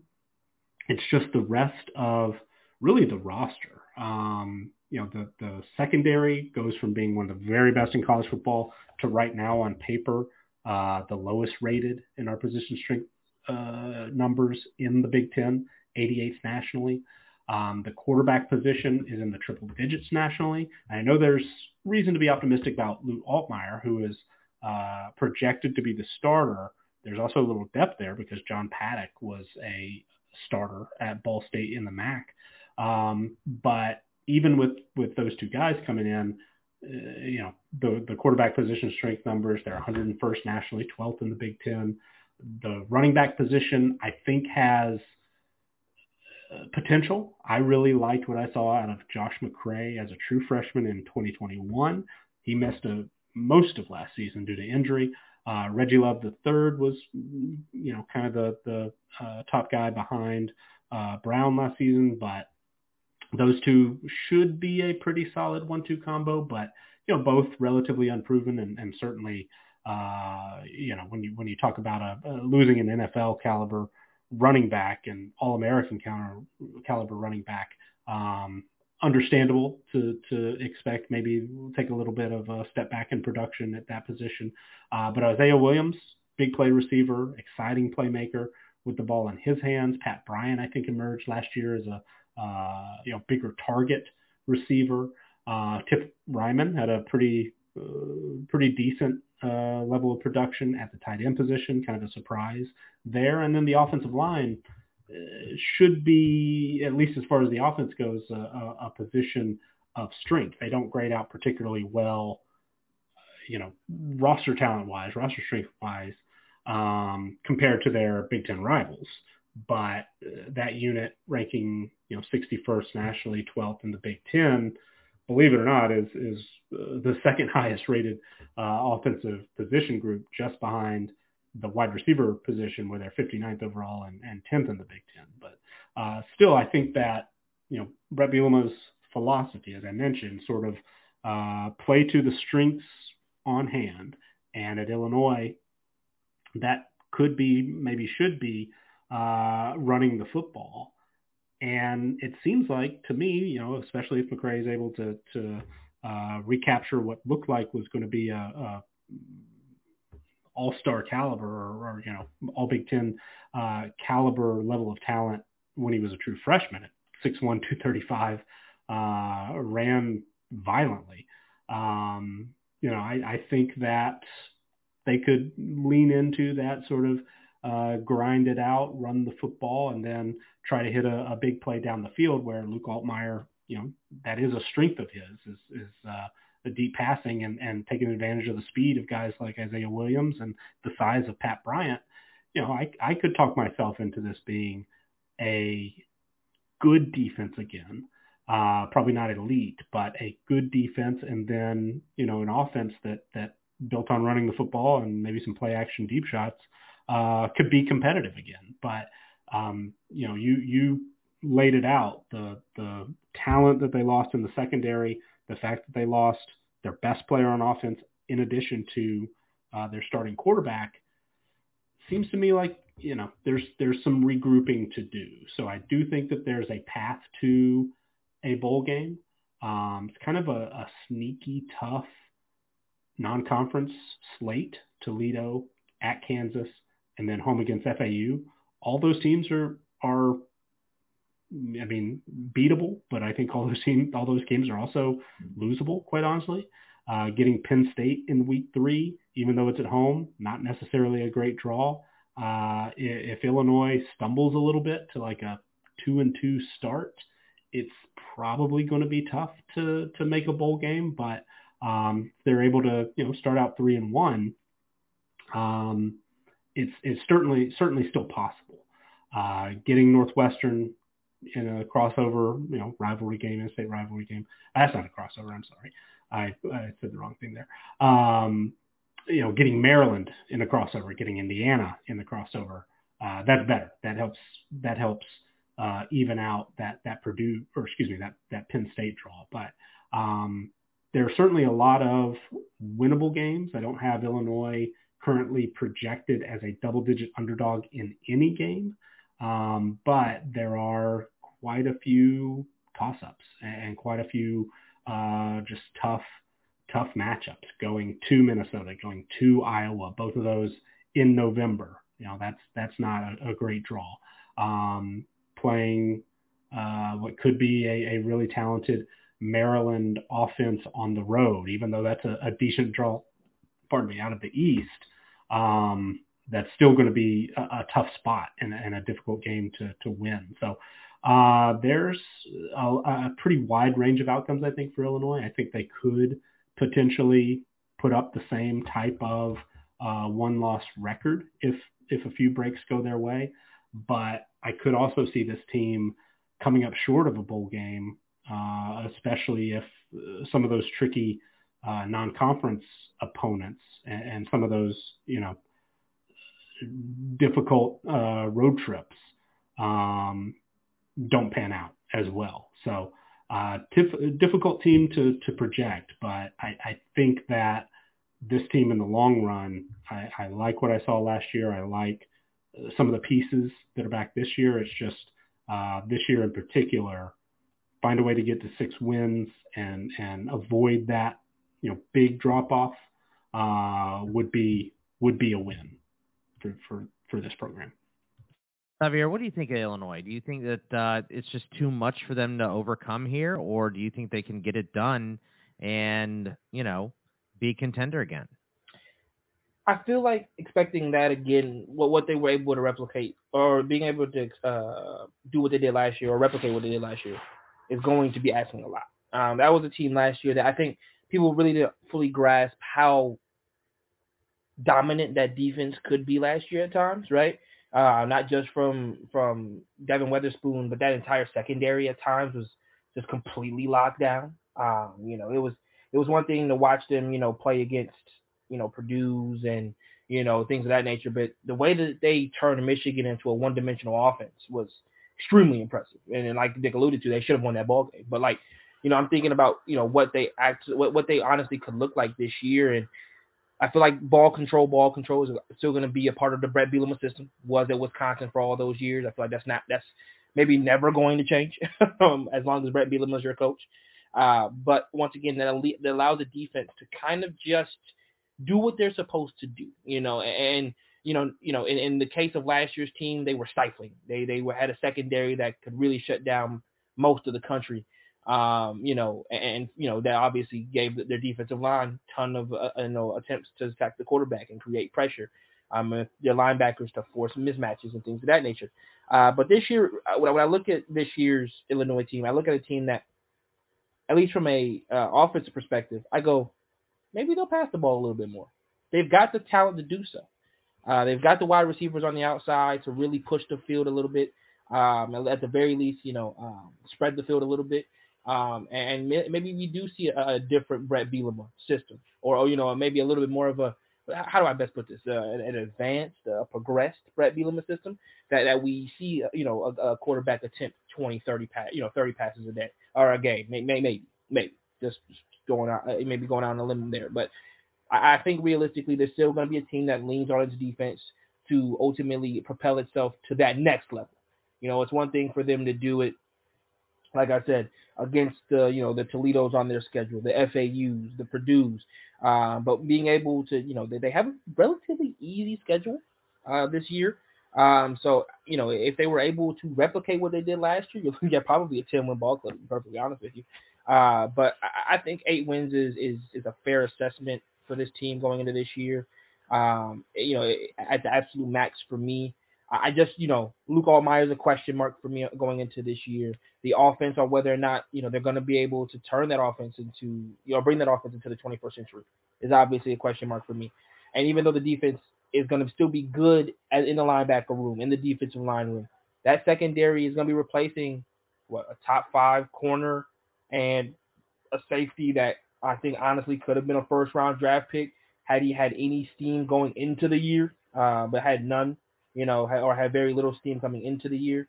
And so I think realistically, you're looking at a guy, you know, um, or looking at a team that's going to just have to replace a little bit too much, um, in my opinion, for them to to replicate exactly what they were last year. And I know that the record might look the same, but I don't think that necessarily the the, the way in which they did it, um, as far as the dominance is concerned, is going to look anywhere near that. All right, let's move over to Maryland and uh, their record last season was eight and five. DK's got the current win total at seven. We are over the seven.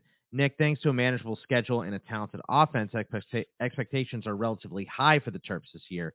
Can we trust Maryland and specifically the new OC duo of Josh Gaddis and Kevin Sumlin to live up to those expectations? This year, on paper, looks like um, everything is sort of coming together. This needs to be the year for Maryland. I mean, eight and five last year, you know, right around 500 uh, in in their Big Ten record was solid.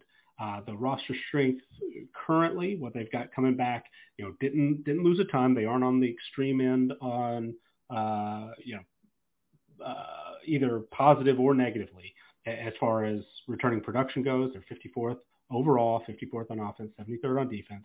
But you've got a quarterback to build around. Taulia Tagovailoa um, is uh, in his final year of eligibility, has been productive, has unfortunately missed some time with injuries, but um, you know is is a a solid Big Ten caliber quarterback who I think does have the potential to put together a really good year. His receiving corps has a couple of new faces in them. I'm excited uh, about both Kaden Prather, the transfer from West Virginia at 6'4", 200 plus. Uh, I, I think is is you know from a pure talent standpoint um, has has the potential to uh, really step in and, and, be a playmaker. And then Tyrese Chambers is a guy who we've seen transfer a couple of times. Most recently was at FIU. Prior to that was the FCS level, but has been uh, incredibly productive in, in spurts. Uh, he is not quite as physically imposing as Prather, but you know does have big time playmaking ability. Have seen him make big plays. Uh, we just haven't quite seen it at you know the Power Five level yet.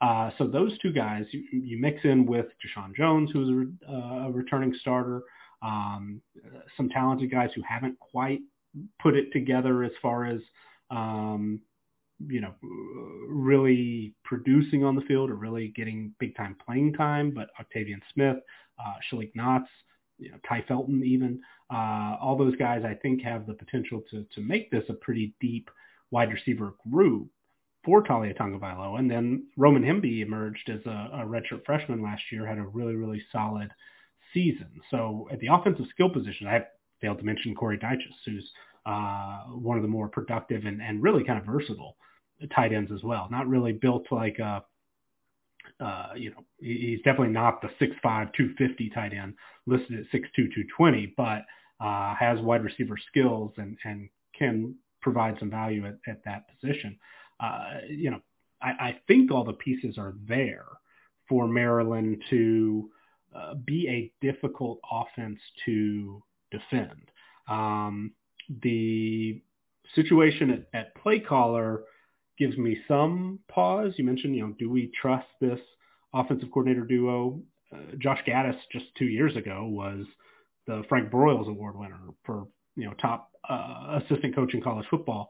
However, when he left to go to Miami, um, there weren't a whole lot of Michigan fans who were super sad about that. And then it turned out to really not be uh, a, a good mix uh, in Miami. That unit struggled, and Gattis was was let go.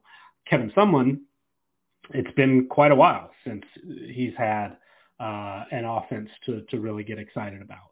Um, didn't work out at Arizona. Uh, since bounced around a little bit. Wasn't even the XFL or USFL or both something. I'm not sure.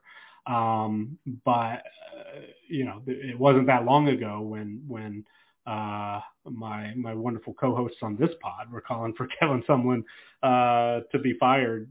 You know, multiple multiple years before it ended up working out that way at, at Arizona. So um, it's uh, it's a little bit of a, a question mark because I do think we were ahead of the curve on that. By the way, you were, I you were, so. yeah. Um, but no, you know, it, it, it it wasn't that long ago when one Mike Locksley, the head coach at Maryland, was considered uh, one of the best offensive minds in, in college football.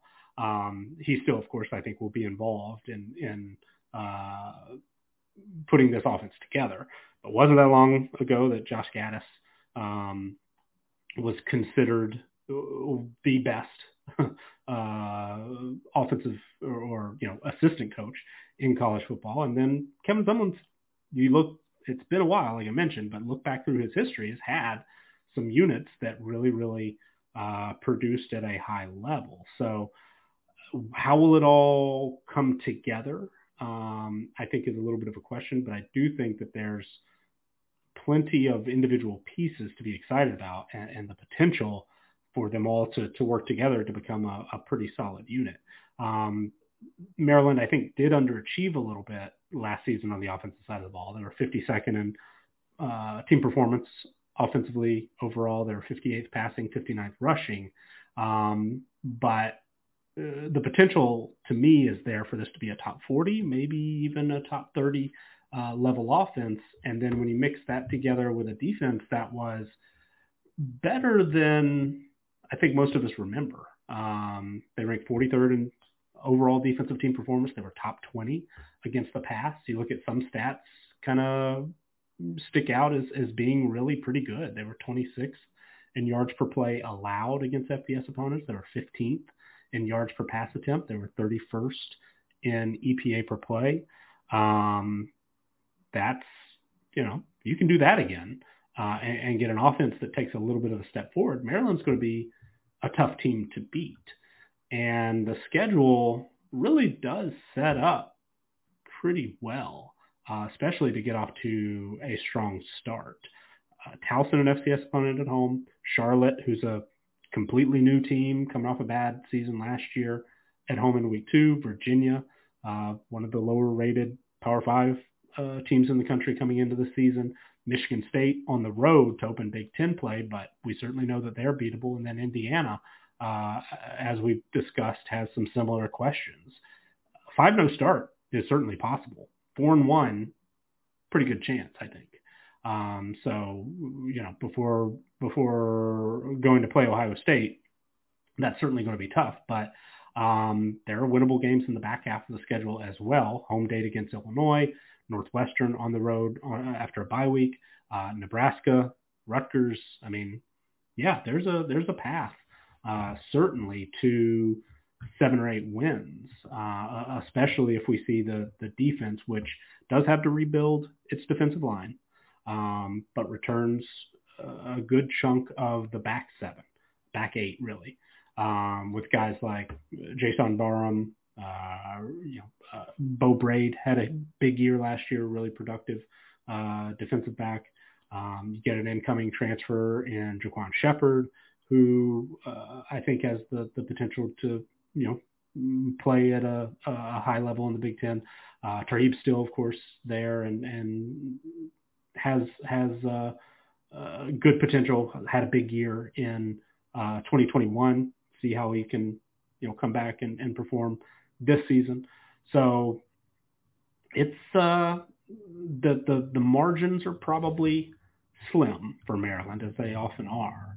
Um, difficult schedule against uh, the interdivision opponents, drawing both Ohio State and Michigan and Penn State as always. Um, but get two of those three at home. I mean, I don't know. There's there's the potential if if uh, the offense can reach its potential.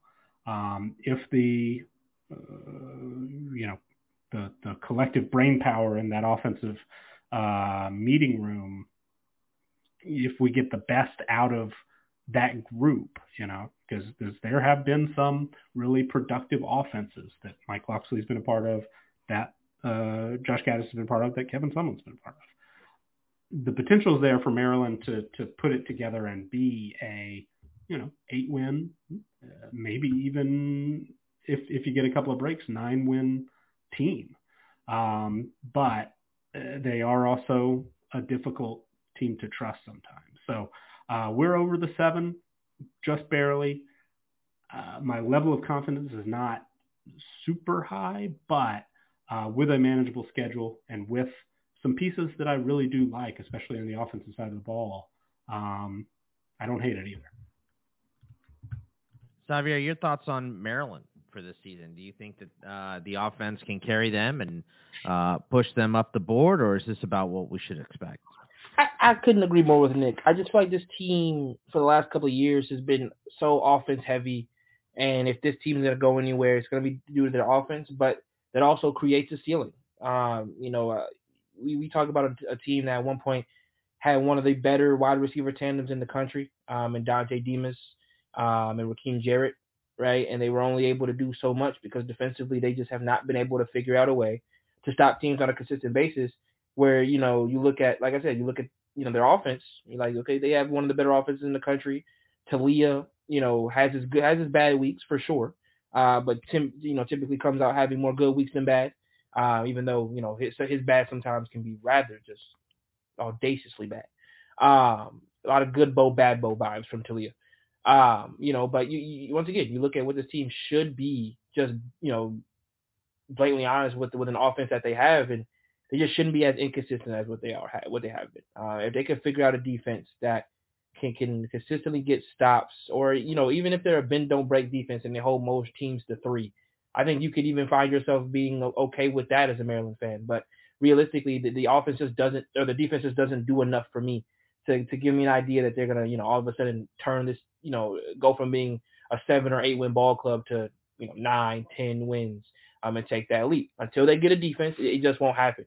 Uh, now, from I will be honest, I'm excited to see what Taulia does in his last year of eligibility.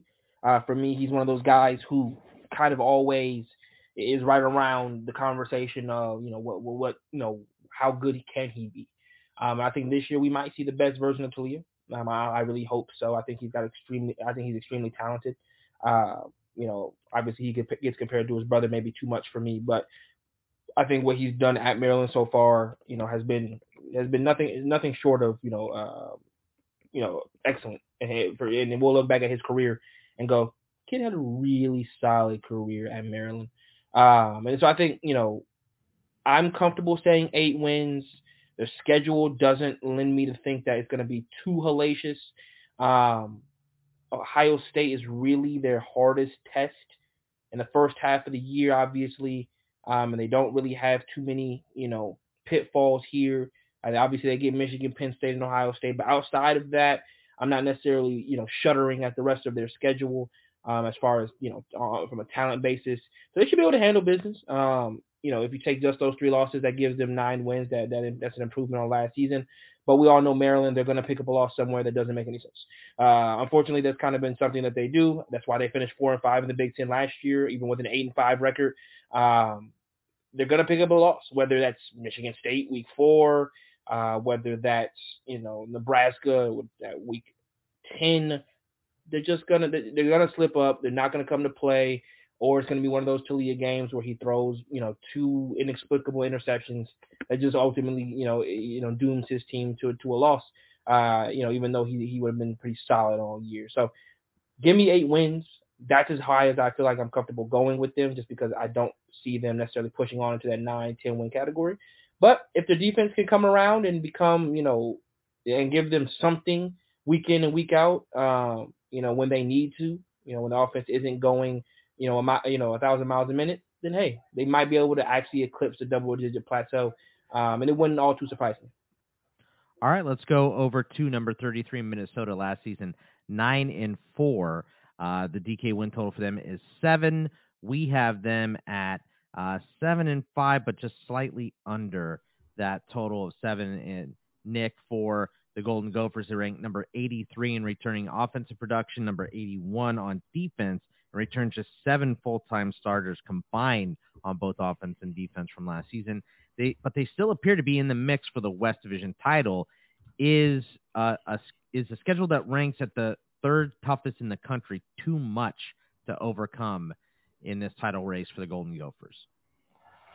I, I think it might be. Um, Minnesota, you know, I, I, I understand why our projections are, are fairly positive, but I understand why there are some folks out there that, that think that this team is uh, built to make a run at, at, the division title. They're they're probably you know a tier behind Wisconsin and Iowa, uh, but uh, last year had a top 20 defense, uh, consistently put up good numbers running the football. I think there's some reason for optimism in the passing game as well. Elijah Spencer was one impressed with what he did at Charlotte, two uh, impressed with what he did for Minnesota this spring in the spring game looked really, really good. Corey Crooms Jr., transfer also from uh, Western Michigan, has been productive in the past. And then Chris Autman-Bell coming back sounds like still a little, uh, you know, somewhat limited by injury, the injury that cost him uh, most of last season, but uh, is uh, back, you know, in the mix as well. And then Daniel Jackson, returning starter, pretty talented uh, receiver who uh, produced at times last season. That that is a a unit that should be really really strong. Actually, uh, the wide receiver group at, at Minnesota ranks in our position strength ratings as the second best in the Big Ten, top 20 nationally. And you pair that with a tight end group led by uh, Brevyn Spann-Ford that that's a top 20 unit nationally as well. So um, there are uh, some some pieces I think really to work with on offense. We'll see if Sean Tyler, the productive, also uh, you know, along with Crooms as a transfer from Western Michigan, um, a little bit smaller than what we're used to seeing at the running back position at Minnesota, but he's been productive. 42 games played in his career, 27 starts. Uh, will he be a every down type back? If not, there's some depth there with guys like Bryce Williams, Zach Evans, uh, talented true freshman. A lot of people are excited about, and Darius Taylor. I feel pretty confident that, that Minnesota is going to be able to figure it out um, at the offensive skill positions. And then Ethan uh, Kaliakmanis, my apologies uh, for for pronunciation there, but um, you know one of the higher rated quarterback recruits that have come through Minnesota, and he got some uh, experience last season uh, started five games and and looks like a, a, a real uh, solid quarterback to build around for for this program. It's just you know we'll see if he's able to to put it together uh, as a third year sophomore. But um, a you know an offensive line that they are rebuilding the interior of but a, a, unit that really, really excelled last season, sixth in O-line performance. Um, there's a lot to like uh, about the group on, on the offensive side of the ball. They play to their strengths, very methodical. They were 129th in offensive pace last season, just really leaned on Mohamed Ibrahim. Um, we'll see if they're able to do that this year with, with that group of running backs or if they try to open it up a little bit with, with that talented group of, of receivers. I think that's – that's the main question for me. It's not whether the offense will be good. It's just, you know, what, uh, how will they choose to attack uh, opposing defenses, and, you know, will will they uh, play into what look to be their biggest strengths by by you know sort of opening up uh, the offense, uh, throwing the football a, a bit more. Um, I'm I'm curious to see, but defensively, uh, similar level of experience, some key pieces to build around, particularly in the secondary. Guys like Tyler Nubin, who is an all-conference caliber performer, uh, Justin Walley, and then up front, Tyler Ball, Jalen Ro- Logan Redding uh, are back. Uh, Jah Joyner wasn't a starter, full-time starter like those other two, but was uh, pretty productive. He and Danny Striggow both um, move into you know starting spots we would expect and, and should continue to be just as productive, if not more. And then, you know, the guys like uh, Cody Lindenberg, who also similarly played a lot but wasn't a, a uh, full-time starter, was productive. Bring in a productive transfer in Ryan Ryan Seelig, and in the secondary, Jack Henderson, Tyler Bride. It's it's it's interesting to see because on paper it all kind of works. It all looks like uh, this is a team that that should uh, be able to compete and, and, you know could be a real factor in that Big Ten West title race. I do think they're capable of beating both Iowa and Wisconsin. Um, they are underdogs in both of those games, but by you know a field goal or, or you know four points or less in, in both games. Uh, getting both Michigan and Ohio State as crossover opponents in, in the East doesn't do them any favors, kind of limits the error of margin in those division uh, games. But I don't know. This this is going to be a tough team to beat, even though there are plenty of you know new faces in the starting lineup and guys that they're going to be leaning on that uh, aren't super experienced or aren't uh, you know returning starters from from last year's team there are few real uh, holes. There are few real, just obvious question marks. Um, I probably should have made a little bit more of a, a you know, a little bit of a bigger deal about uh, the replacements they're looking to on the offensive line, but they've got, you know, probably seniors uh, filling in, in in all those spots.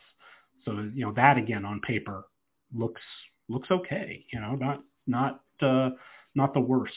Um, so it's a tricky team to to fully get my head around because for most uh, teams that are going to be relying on on so many new starters, so many new uh, incoming transfers, I would be a little more pessimistic. But I, I think that this Minnesota team, even though the strength of schedule is up there, I think they're going to be uh, in the mix. And I, and I know our numbers don't necessarily love them, as you mentioned, under under seven. Uh, I think they're probably better than that. I think they're better than than what our numbers currently say. And and uh, I I kind of wish we were on on the over here. Um, but tough schedule and and you know things don't always come together like we think they will on paper. Uh, so it could work out for us, but but I, I feel like this Minnesota team's a uh, a sneaky Big Ten West you know title contender. Uh, Xavier, what do you think about Minnesota? Do you think they're a sneaky Big West title contender like Nick does, or do you think maybe we have them a little too high here? Yeah, so I think the, the question that has to be answered for me when it comes to Minnesota is obviously the offense. Uh, Mo Ibrahim gone. Uh, obviously, Tanner Morgan is out the door. Um, can they replicate what that offense would have been, you know, if everybody was healthy? Right. I think for the last couple of years we talked about Minnesota being that close uh, to to winning the Big Ten West, and a lot of that had to do with the health.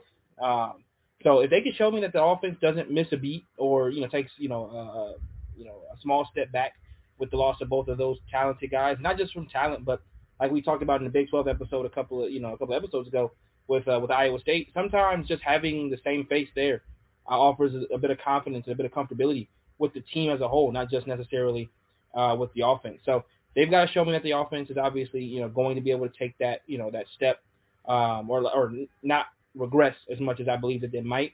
Um, love Chris Autman-Bell. Think he's one of the more underrated receivers in college football. Um, I, I, think you know once again, as long as he's healthy, he's going to be productive. Um, can the rest of the receiving corps do that?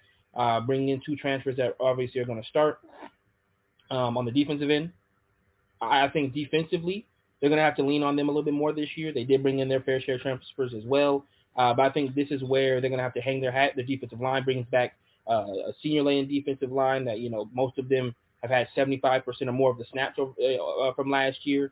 Uh, so I think this is where they might have the, you know, you know, really, you know, hang their hat at least at the beginning of the year while we wait until the offense comes around. Uh, their their schedule is, is the, you know doesn't necessarily lend their offense too much time to kind of just figure it out and make its own mistakes. They get Nebraska and Eastern Michigan, and after that, they kind of you know they're kind of just going from there. Uh, barring one week against Northwestern, uh, they do see North Carolina. Louisiana has regressed a little bit since Billy Napier has left, but it's not complete regression.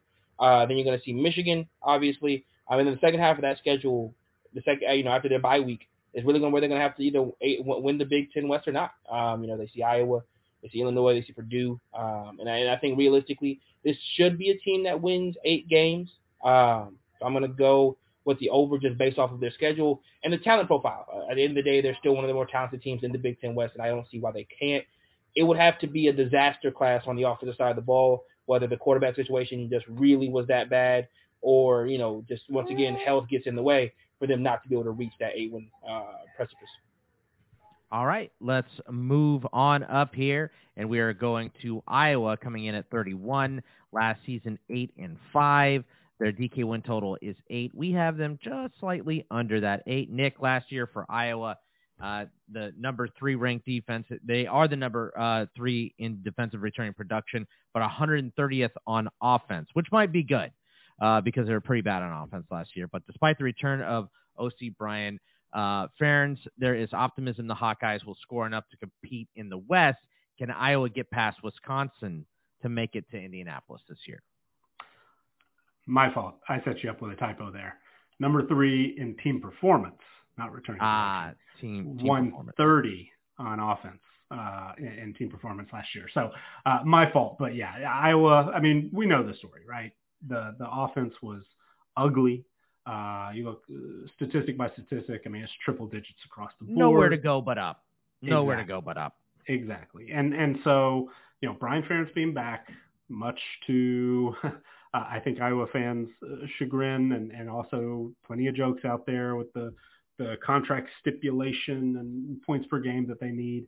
Um, there's reason to think that they will uh, take a step forward. I mean, as you said, nowhere to go but up. But um, bringing in Cade McNamara, who has 16 career starts in the Big Ten, uh, has uh, won a lot of games. Uh, Michigan, you know, won uh, the quarterback job over guys like Joe Milton and J.J. McCarthy. Um, missed most of last season with injury, um, but also probably, you know, maybe maybe even if he was healthy, was eventually going to uh, concede that job to McCarthy. But um, something to build around. I mean, it's not that that McNamara is uh, the most exciting quarterback or um, uh, you know a dynamic playmaker or anything like that, but he probably raises the floor of of this unit, and then mix in you know what sh- what could be a, a decent uh, running game. I, I do like Caleb Johnson. Uh, we saw some production from him as a true freshman last season. Expect that he'll be able to to take over as the full time guy uh, this year. They brought in you know a former uh, near five star recruit in Caleb Brown, redshirt freshman from Ohio State. Um, Nico Ragaini's a, a, a you know experienced uh, receiver. Luke Lachey at tight end. He and Erick All are you know one of the better uh, tight end duos certainly in the Big Ten, maybe the country. I mean, they that that particular uh, duo leads a, a, unit that ranks top 20 in our position strength numbers nationally uh, at the tight end position. So certainly something I think to to build around. Uh, if you get the quarterback position figured out, get a couple of playmakers at receiver and tight end, the offensive line on paper look, looks quite good. Uh, statistically, last year they graded out uh, poorly, incredibly poorly, 131st in O-line performance last season. But five returning starters are back. You add in a couple of potential starters in Rusty Feth, who, who started at uh, Miami of Ohio, 34 games started in his career. Daijon Parker was a starter uh, at the Division two level. Um, so you know, experience uh, and and uh, again, another nowhere to go but up, right? They were dead last in, in O-line performance uh, last season, and everybody's back. So um, hopefully, if you're an Iowa fan, we'll see a little more out of that unit. Defensively, eh, I mean, you could say, I guess, nowhere to go but down, just about. I mean, they were number one against the pass in our team performance defensive numbers last year, third overall, third against the run. Um, Joe Evans, Cooper DeJean, both of those guys, all Big Ten uh, incredibly productive players. Joe Evans is a 103 in our VGR ratings. Uh, DeJean's a, a 98. Uh, had one of the best, I mean, All-American type season last year, right? Uh, they do add a, a productive transfer, Nick Jackson, who is an all ACC performer at Virginia. Last year was limited uh, a, bit, but has has been really productive in the past. So um, you know, there's there's reason to think that this Iowa defense, it, it's tough to be a a top three uh, defense. Um, it, it you know that doesn't happen very often. Obviously, it's actually only happened once in the last uh, six seasons that that we've got here for uh, Iowa as far as our team performance numbers go. But the the track record of consistently solid top 20, you know, maybe top 10 level defense is is there, and and I think that there's enough returning, including the coaching staff, uh, but enough returning, you know, talent wise and experience wise on on uh, that side of the football to expect that we won't see a huge drop off. So if if Iowa plays top 10, top 15 level defense, and then plays top 100 offense, um, this is a team that can win the Big Ten West. Uh, the schedule sets up pretty well. Winnable games in the non-conference, starting with Utah State, Iowa State, Western Michigan. Uh, they'll be tested by the Utah State offense. Iowa State's always going to be a tough game on the road, even with the uh, you know uncertainty surrounding that program right now. Getting Penn State in the Big Ten opener on the road is is a tough draw, but uh, Michigan State and Rutgers as the other uh, cross division opponents is, uh, you know pretty positive, I'd say. So um, there are few obvious losses. Even that Penn State game, which we do have Penn State favored by double digits, Iowa, I wouldn't I wouldn't count them out in that game. Uh, we do have them as an underdog at Wisconsin. They play Wisconsin and Minnesota back to back. That's not necessarily an ideal draw, uh, but uh, they're favored by a little less than a field goal, but but favored at home against Minnesota, and then you know single digit underdog on the road at Wisconsin. So uh, this team I think has a pretty wide range of outcomes. If the offense continues to struggle mightily, then there are probably a lot more losable games on this schedule. Uh, you know, I you know could Utah State put together a couple of big plays and find a way to knock off Iowa in week one? Yeah, potentially. Is that Iowa State game an obvious win? No, it's not. Um, so, you know, there there aren't a you know there aren't seven or eight uh, automatic wins on the schedule, but there are seven or eight probably should wins, and then up to maybe ten or even eleven winnable games um, it's just whether or not, you know, or, or how much, I should say, improvement we see on the offensive side of the ball, and then how close to that elite defense that we've seen in recent years from Iowa, uh, how how close to that can they perform again this year? Because Iowa, as always, is going to be a very very difficult team to beat week in and week out. Um, but they've got enough questions on the offensive side of the ball still that uh, they're not an obvious slam dunk as as the Big Ten West favorite either. Xavier, do you think Iowa can have the offense meet halfway with the defense and become a real contender here? What are your thoughts on uh, this Iowa squad? I mean, if if, I, if Iowa had an offense in the last three seasons, we might be talking about a team that's won the Big Ten maybe once in the last three seasons. I mean, this is just how bad that offense has been. Um, Cade McNamara obviously is going to give them, you know, uh, I think an, uh, an, a huge upgrade at the quarterback position, just simply because the guy can move. I've been on this podcast several times, you know, when, when we talk about Spencer, uh, Spencer Petras and talking about his inability to move at all. Um, and, seeming, and seemingly that offense just could not get going with him at the quarterback position, whether because, you know, he didn't have the, you know, good enough pocket or the run game wasn't consistent enough, or maybe just because his quarterback play wasn't good enough. I think Cade McNamara is a bona fide starter in college football. Um, yes, he lost out his job to J.J. McCarthy, but that was that was a a back and forth affair up until a year ago. You know, where where who knew who the actual starting quarterback in Michigan was Michigan was going to be until you know obviously J.J. McCarthy kind of solidifies himself um, in that job. So I think Cade McNamara is going to give them a huge boost there. Yeah, so if Iowa can genuinely just put together an offense that stretches the field whatsoever, I think you're looking at a team that realistically can make the Big Ten championship game this year. Um, you know, I think what's been so bad about Iowa's offense, on top of the fact that it's been so maligned, is the inability, even when it was good, to stretch the field. McNamara is going to give them that from a passing sense. I also think people forget he can run a little bit as well. Defensively, they're going to be solid as always.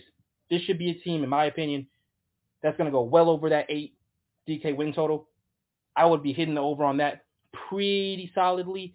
When I look at their schedule, I'm not, once again, not shuddering at their schedule. Utah State, Iowa State, Western Michigan, you should finish 3 0 in your non conference. You get Penn State out of the way early. You don't see another terrifying force maybe until Wisconsin later in the year. Other than that, you should really run the table um, as long as Cade McNamara is the quarterback that I'm kind of hyping him up to be, but also the, the quarterback that he showed Michigan he could be, which is why that you know the QB battle was so close uh, up until last season. So pencil me in for Iowa to go over um, his DK win total, and pencil me in as one of the got to be one of the favorites coming out of the Big Ten West, and should at the very least be there when it's all said and done at the end of the year. Whether they get there or not, maybe that's by a game or two. Maybe Wisconsin really has figured it out on their end as well. We'll get to them in just a second. But I think Iowa should be, at the very least, you know, in the conversation uh, for the Big Ten West uh, or for the Big Ten championship game. All right, let's uh, move on up here into the top 16 with Wisconsin finishing seven and six last year, eight and a half is their DK win total. And we are over that eight and a half, so pretty positive on Wisconsin. Nick, our favorite in the West, Wisconsin has a lot of new faces in uh, head coach Luke Fickell, offensive coordinator Phil Longo, and a wealth of transfers. Is it wise to expect the Badgers to overcome so much change to win the West? Um, wise is I don't know. Uh, I, I I understand why our numbers are where they are right now, you know, as you said, Wisconsin 16th nationally in our power rankings, top four in the Big Ten. They are a clear team to beat in the Big Ten West, according to our projections.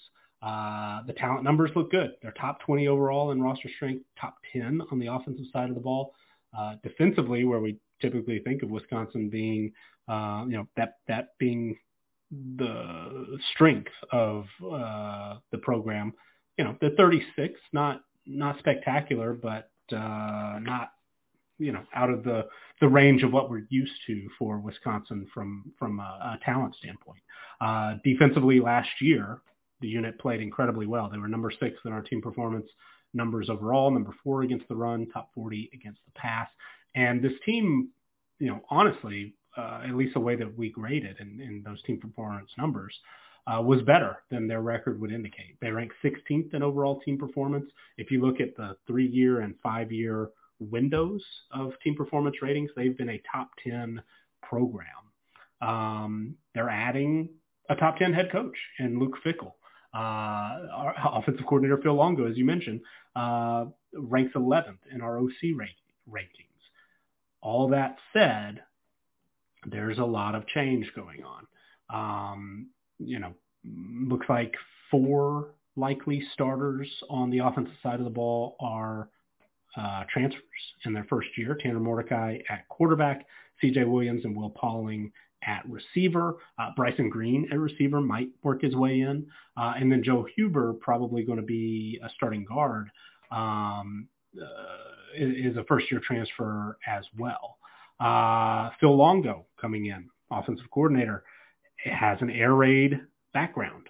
Um, that's that's a big change for Wisconsin. You know, we're we're used to seeing uh, them really lean heavily into the running game, and and they've got the the players to do that with Braelon Allen, one of my favorite running backs, 6'2", 240, uh, can carry a heavy workload and, and has at times in the past. Um, and then Chez Mellusi is one of the better, you know, backup uh, running backs in, in the Big Ten.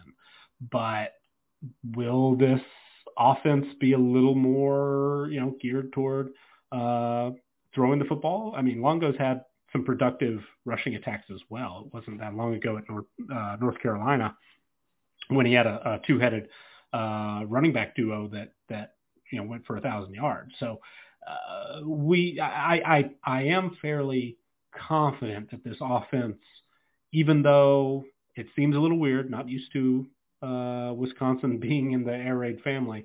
Um, also, when you think of the weather in November, not really uh, what you would would uh, draw up for a team that will uh, you know try to attack defenses through the air. Um, but I, I I think it'll work. I think that Phil Longo has been uh, willing to adapt based on the talent on hand.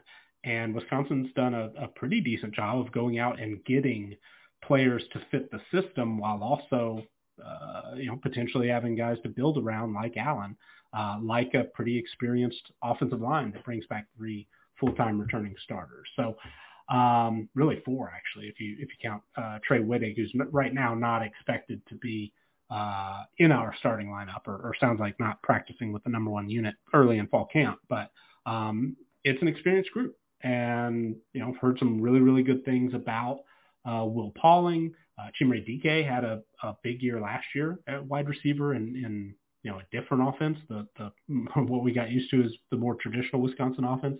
Uh, I think that he has the potential to do even more uh, in this new uh, scheme. So uh, there's there's I think a lot to like.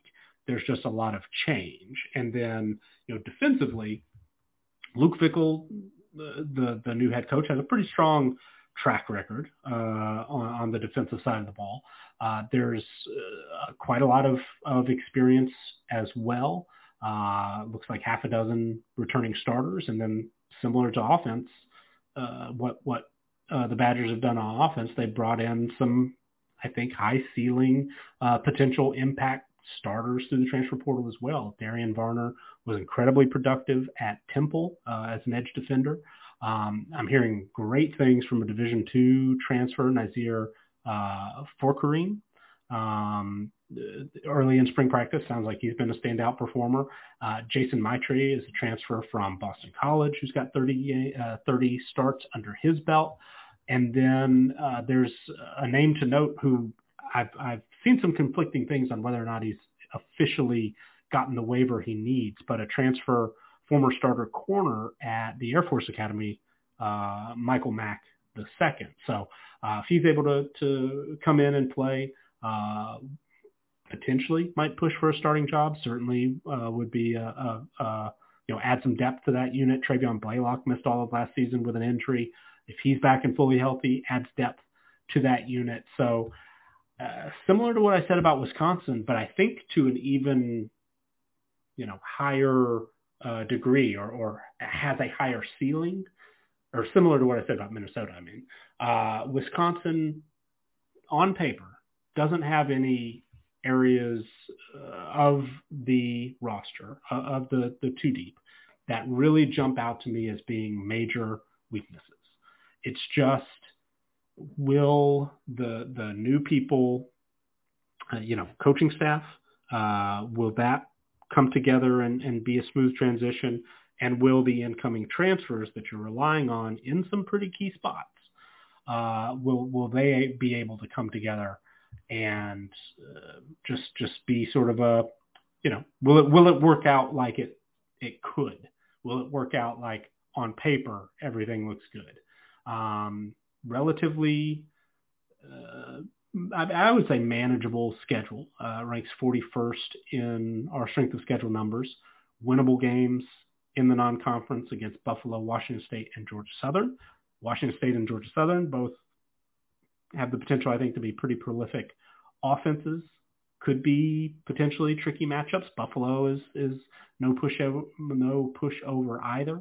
Um, and then you know the Big Ten schedule is of course tough, but uh, although they do get Ohio State as a, an East Division crossover, Indiana and Rutgers is the other two. That sets up pretty well. So um, Wisconsin is favored in 11 games. We have them as right around a uh, touchdown underdog against Ohio State. I think the ceiling for this team is 11 and 1 and a rematch with Ohio State or an opportunity to face Michigan in the Big Ten championship game. Uh, but if, you know, sometimes because there are growing pains with a new coaching staff, um, with a new offense, with incoming transfers at the quarterback position especially, um, there are also plenty of things that could go wrong, and, and we could see a team that uh, kind of has a, another disappointing seven and six type season. I think that's that's certainly possible, but I do understand why our numbers like Wisconsin as much as they do. And I think me personally, I, I tend to side with the numbers on this one. I, I think that those, this Wisconsin team is uh, probably a little bit underrated uh, at this point um, from you know the market and, and things like that. I, I I think that this team. Uh, I, I think the chances of them being a 10-win team are better than them being a seven-win team. Xavier, what do you think of Wisconsin here? Do you think that they're a team that uh, can get to that 10 win total, or would you have them closer to seven? I think I'd have them closer to 10, um, even if that does mean that they fall short and get to nine. I, I think realistically, this is a team that has the ability to be balanced this year. Uh, I understand that they're going to have, you know, somewhat of a of a change uh, of, of scenery as far as the head coach is concerned. Um, you know, with, with Luke Fickell coming in, but I feel like with him coming in, also, you know, you're going to see balance. You know, what if anything at Cincinnati, what they showed on a consistent basis on offense in particular was a a you know hard line of balance for that offense. You know how great Desmond Ridder was, they still made sure that you know Jerome Ford and company got their touches. You know who you know Tre Tucker got their touches on the outside. So you're going to see Wisconsin move their offense into the 21st century, which is great. But they're going to do so still with the talent that Wisconsin has always had, right? Which is on the offensive line, which is in the backfield, right? Braelon Allen arguably is one of the best backs in the country. Um, and you know you're going to also see you know you have depth in the backfield with Chez Mellusi, but you're also going to see an offense with Tanner Mordecai, who now can stretch the field a bit, which is something Wisconsin has not done on a consistent basis in a very long time. And I think when you see that version of Wisconsin, if Luke Fickell can get that out of them, then you're like we said about Iowa just a second ago. You're looking at a team that defensively has always been there.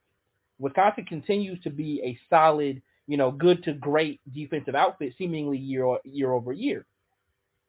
It's their offense that's really been holding them back. And if you're telling me that Fickell comes in, adds balance, adds dynamicism to the offense and the play calling, um, you know, Tanner Mordecai hits the ground running as a transfer um, and does some of the things he was able to do, uh, you know, at, at his previous stops at SMU, then I don't see why not for Wisconsin. It makes, in my opinion, it makes the the, the Big Ten West competitive again, but it makes them uh, fun to watch and in some some respects stomachable. Like you know, over the last couple of years, you know, watching the Big Ten West has been hard. I, you know, I, I don't think I'm going on a limb when I say that, but you know, you're talking about a team in Iowa who's going to add, who adds in a little bit of dynamicism at the quarterback position. You're talking about Wisconsin changing coaches to, you know, add some dynamicism and some, you know, um, some different play calling to their offense coming into this year. And Tanner Mordecai is a guy who I think has been extremely underrated, you know, at SMU in some respects uh, just because SMU hasn't necessarily hit the heights that they were supposed to with him there. Uh, but you're talking about a guy who's coming off of a year where he threw for 3,500 yards, 33 touchdowns, and 10 interceptions. And the year before that, he threw for 3,600 yards, 39 touchdowns, and 12 interceptions. So if he can get anywhere near those kind of numbers, you're talking about a Wisconsin team that might return back to you know the consistently 10 win Wisconsin team that's like I grew up with with Melvin Gordon and company that were always just in the in the Rose Bowl or, or close to it seemingly every year. Now obviously Fickell's job is going to be getting them over that you know proverbial hump of winning the Big Ten. But as uh, you know, as far as this year goes, yeah, I really like them to be over this eight and a half win total. I really like them to compete for the Big Ten title, um, especially out of the Big Ten West. And like I said, outside of really Iowa um, that we just talked about, and maybe Minnesota, I, I, they have to be the proverbial favorite for me. Uh, just when you look at who they brought in, um, the talent that they already had when they come in, you know, I, I can only imagine what Fickell's going to do with a Braelon Allen type talent. Um, you know, and then obviously, like I said, if Tanner Mordecai can take that next step and continue what he did at SMU on to Wisconsin, you're looking at a team that should win no less than nine games. And I think 10 wins, like Nick said, is much closer than saying that they're going to replicate what they did last season.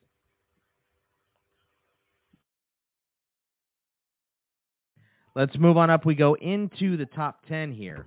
Uh, Penn State at number eight last year, finishing at 11 and two. DK has their win total at nine and a half, but we're slightly under that nine and a half. But as a top 10 team, I mean, very few people expect anyone but Michigan or Ohio State to win the Big Ten here, Nick. Can you make the case for Penn State to win it? I I definitely think that that it's possible. Uh, other than playing Ohio State and Michigan, um, which you do get Michigan at home, the the schedule is manageable. You know, they rank 64th in strength of schedule. That's about as low, maybe the lowest of, of any that we've talked about today. Uh, opening with West Virginia, a team that you know doesn't really scare you. Yeah, they're a Power Five opponent, but you get that game at home. West Virginia, you know, uh, might might be uh, one of the weaker uh, Power Five opponents out there. Um, ranked pretty low in our Big 12. Were they our lowest rate uh, Big 12 team power rankings wise? I think they might have been. So, you know, that's a, a, a, very winnable, should win that game. We've got Penn State favored by almost 17 right now. Uh, Delaware, an FCS team, uh, UMass uh, in October. So you know, three should win non-conference games. The crossover, you know, Big Ten West uh, draw could be better. You do get a Iowa who uh, certainly we think can contend for that division, but that's at home. Uh, have to go on the road at Illinois and on the road at Northwestern. Both, you know, should be uh, pretty heavy favorites for Penn State. Penn State should be pretty heavy favorites in both of those games. Getting Illinois early, I think, is is positive uh, with as many uh, you know positions as, as Illinois is having to figure out with with new faces uh, in those places. So uh, you know, getting off to a good start is very possible. Um, getting a little bit of a uh, gap between the Ohio State game and the Michigan game is, I think, a positive.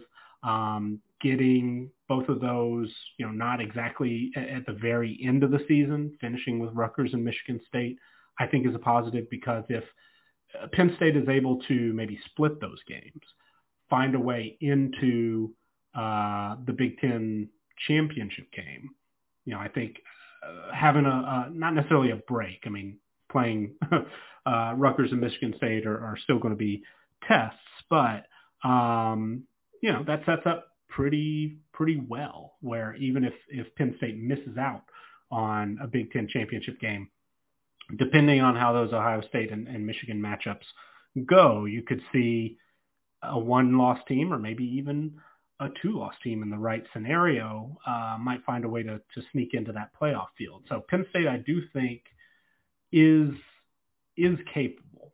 Uh, the the talent, you know, it's not elite level top five talent, but they are 12th overall in roster strength, 13th on the offensive side of the ball, 12th on the de- defensive side of the ball. If you look at the raw numbers, it's actually a little bit higher than that. If you know average 247 rating on the offensive side of the ball, they're 10th on the defensive side of the ball. They are ninth. Uh, if you look at rivals rating, they're actually fifth on the defensive side of the ball. Um, so there is some elite talent here. There's still just a couple of spots where they're a little bit young. Uh, you know, quarterback is one of those. Drew Allar, five-star caliber guy. I know, you know, campus to Canton, a lot of the uh, Devy folks on staff are sky high on Drew Allar as an NFL prospect. Um, at the running back position, Nicholas Singleton is similarly, you know, top two or three uh, running back. Some might even put him at number one as far as uh, NFL potential. Um, there's talent at the receiver group as well. Keandre Lambert Smith is, is experienced. Dante Cephas, uh, we haven't seen it at the Power Five level yet, but was very, very productive uh, at Kent State. Theo Johnson dealing with a little bit of a, a legal issue, see how that plays out, but um, he was a, a, you know on the extreme high end of, of uh, the the recruiting ratings at the tight end position. Olu uh, Fashanu is is on a lot of people's very very short list, maybe as the number one uh, tackle prospect in this upcoming NFL draft. So, I mean, there is there is a lot of elite talent potential on the offensive side of the ball. Defense is similar with guys like Abdul Carter, who had a you know freshman All-American type season last year. Chop Robinson. Neither of those guys were actually technically starters, but they were both you know double-digit uh, production point players, and and I think have very very bright futures. All-American candidate type players. Kalen King is is uh, I believe considered one of the top uh, corner prospects in the NFL draft. Uh, there's just the the high end potential is is there. Um, even though Penn State ranks 101st in offensive returning production, I mean, you look position by position, they stack up at least as far as the starting lineup goes with with any team in the country. Um, the the ceiling, the high end potential for you know Allar at quarterback, Singleton and Kaytron Allen at, at running back, um, you know, off the charts. Offensive line, tight end. I mean, there's no weak spot. Uh, if you're just looking at the potential for talent, there's just some, you know, we haven't quite seen it yet. We haven't seen Allar excel on a college field just yet. Uh, haven't seen him start a game, you know. So so obviously there's a little bit of a question mark there, but uh, he certainly has the potential, and and you know, I think that the the starting lineup for Penn State on both sides of the football is not going to be completely outclassed by either Ohio State or Michigan. I think both of those games are in the winnable category. In our talent edge projections, we do give Ohio State uh, an edge of, of greater than a touchdown. Um, but even that, you know, it's not like Penn State's just, just on a completely uh, different level talent wise. And then Michigan, it's very, very close. We do have Michigan as a, a slight talent edge, but less than a field goal when converting those numbers to uh, projected point spread. So um, I think the chance of, of Penn State running the table, going undefeated, are quite low. But I think that the manageable non-conference schedule, um, getting the draw that they do from the West and early in the season like they do, getting that Iowa game at home, uh, I, I think the chance of them, you know, going 3-0 in the non-conference, 3-0 against the West Division is pretty good. I think if they find a way to, to split that Ohio State and Michigan uh, th- those matchups, then you know an 11-1 Penn State team, uh, maybe maybe it's actually fortunate if they don't make it to the Big Ten championship. They sneak in as an 11-1 playoff team. Um, you know they're they're in the mix there, but I do think that uh, they are certainly capable of beating either Ohio State or Michigan, potentially both, especially if that talent on offense really does come up to its level uh, of potential. Um, and then you know you win the Big Ten, and and you all bets are off. You're you're you're certainly going to be in the mix uh, in the national championship race. So it's going to be difficult having to to play both Ohio State and Michigan, being underdogs in both games. Those are both certainly you know games that they could lose.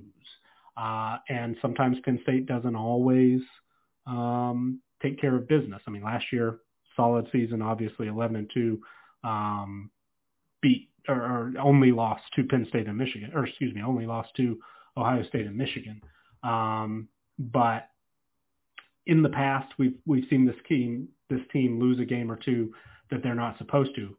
So being on the under nine and a half I understand that as well. But I do think that the the ultimate ceiling for uh, this team is a national championship. So uh, it's going to be very very difficult, but I'm really excited to see, uh, especially the talent on offense that we haven't gotten to see a full you know season of yet. Uh, really excited for for what this team could be. Xavier, your thoughts on uh, Penn State. Do you think that this yeah. is a team that can take the next step and get into this mix with Ohio State and Michigan, or are they still on the outside looking in? I want to say that they're a year away. I really do. I want to see Drew Allar put together a season that I can respect before I just don them as a team that's ready to make that next step. You know, I, I've read the press clippings. I've listened to Penn State fans rave about the talent that that kid is, but I also saw them do the same thing with Trace McSorley, and they got close once in his tenure there. So I, I but I really just want to make sure that you know before I'm like, yeah, Penn State can compete for the Big Ten. Let's see them do it. Um, you know, I, Drew Allar is all the talent, all the conversation, all the conjecture, um, but I, I want to see him do it. He's got the talent around him to do it. Nicholas Singleton, got one of the best backfields in the country, if not the best tandem in the country. Um, you know, he's got uh, uh, an outside receiving core that should be serviceable uh, and can play up at times if need be. Theo Johnson is a guy who I think is mad underrated um, in in this uh, grand scheme of college football. I think he's extremely he can be extremely good when he's healthy. Um, he, has got a first round bona fide lock in top 15 pick at left tackle. Um, I think the guy would have been the top, you know, would have been the top 15, 20 pick in this year's draft. And this year had a ton of tackles uh, that went top 10, uh, top 15, excuse me. So I, I I think they've got the offense as long as Drew Allar is that guy. Um, defensively, they've been pretty good.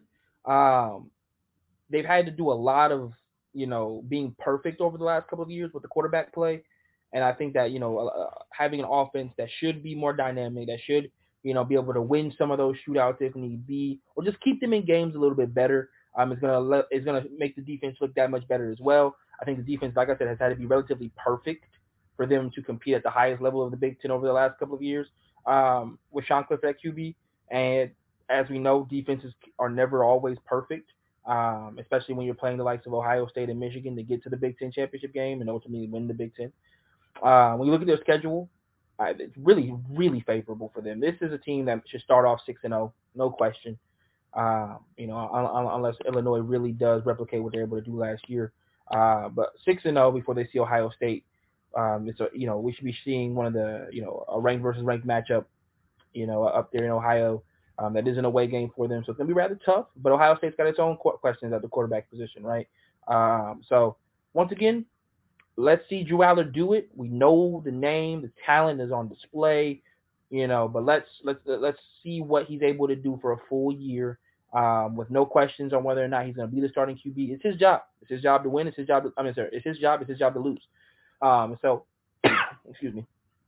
I think realistically, this is a guy who, if he does live up to the hype, Penn State's going to be one of the better teams in the country over the next two seasons while he's there. Um, if not, then we'll, you know, we're, we're back at the drawing board.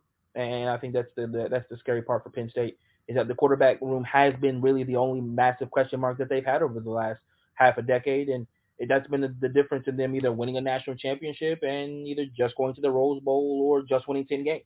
Has been the quarterback position being able to elevate the rest of the roster to that level. They've had the defensive prospects. They've had the the you know the skill position talent on the out uh, in the backfield and on the outside. Can they have a quarterback that's gonna that's gonna take them all the way? Is Drew Allar that guy? That's the question that needs to be answered this season. All right, let's move up into the top five here. Number three, Michigan, thirteen and one last season. Uh, ten and two is their projected record. Uh, uh, ten and a half, excuse me, is their uh, DK win total. We're slightly under that uh, ten and a half, but Nick, the Wolverines beat Ohio State in 21 and 2022.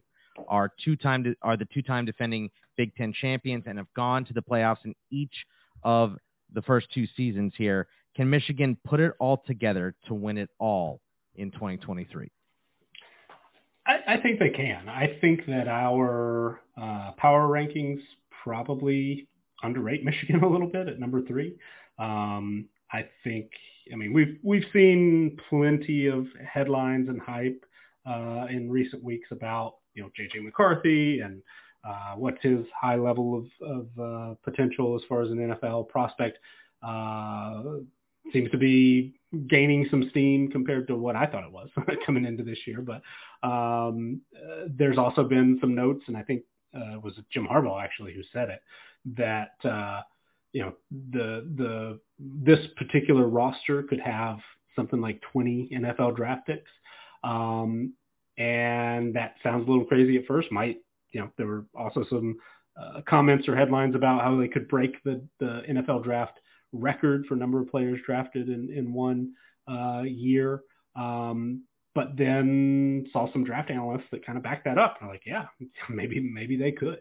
Um, so uh, you know, the the elite raw talent numbers aren't quite there. Like if you look at the average 247 rating or average On3 rating, things like that, they're in the double digits on offense, defense overall across the board, basically.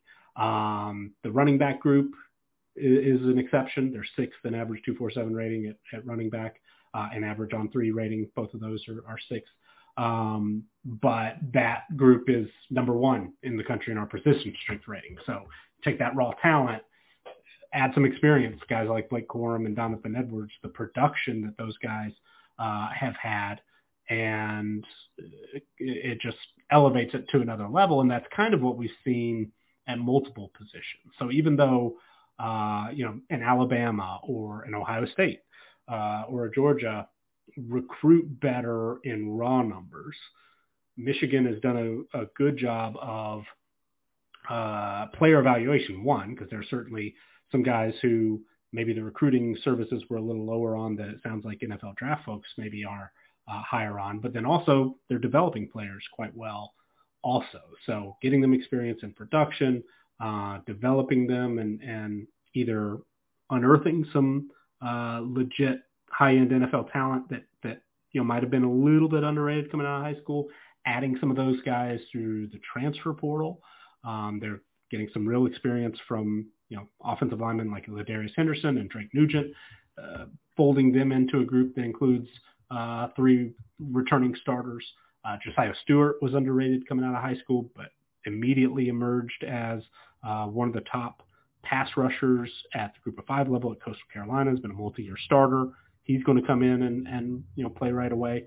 Uh, and then other guys on the roster who you know maybe there's an elite talent like a Will Johnson, starting corner as a true freshman last year, but then also uh, a guy like Mike Sainristil, right, who who was recruited as a wide receiver, kind of a high three, low four star type guy, converts to nickelback and and becomes a starter and an incredibly productive player. So uh, Michigan has has done a lot of things right, especially the last couple of seasons, and things really seem to be clicking on all cylinders. Um, and you know, I, I think they're uh, a legitimate national championship contender.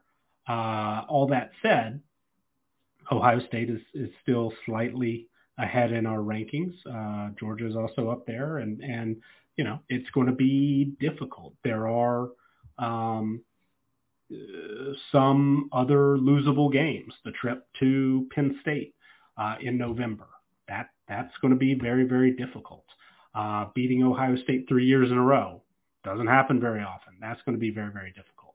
Uh, Michigan absolutely could be 10 and 2 uh, just there. And then, you know, who's to say that they don't slip up and lose a game like the Illinois game they sh- you know should have certainly could have lost last year. Uh, you know, sometimes they struggle with Michigan State. Uh, sometimes, you know, a team like Minnesota, especially on the road, uh, can can uh, trip a, a, team up. So uh, Michigan is is certainly uh, like I said with Penn State, the ceiling is Big Ten champs, national champs. Um, but uh, they're also not quite invincible either. Um, you know, maybe they'll have uh, a Heisman type season from JJ McCarthy. I, I think that's certainly possible.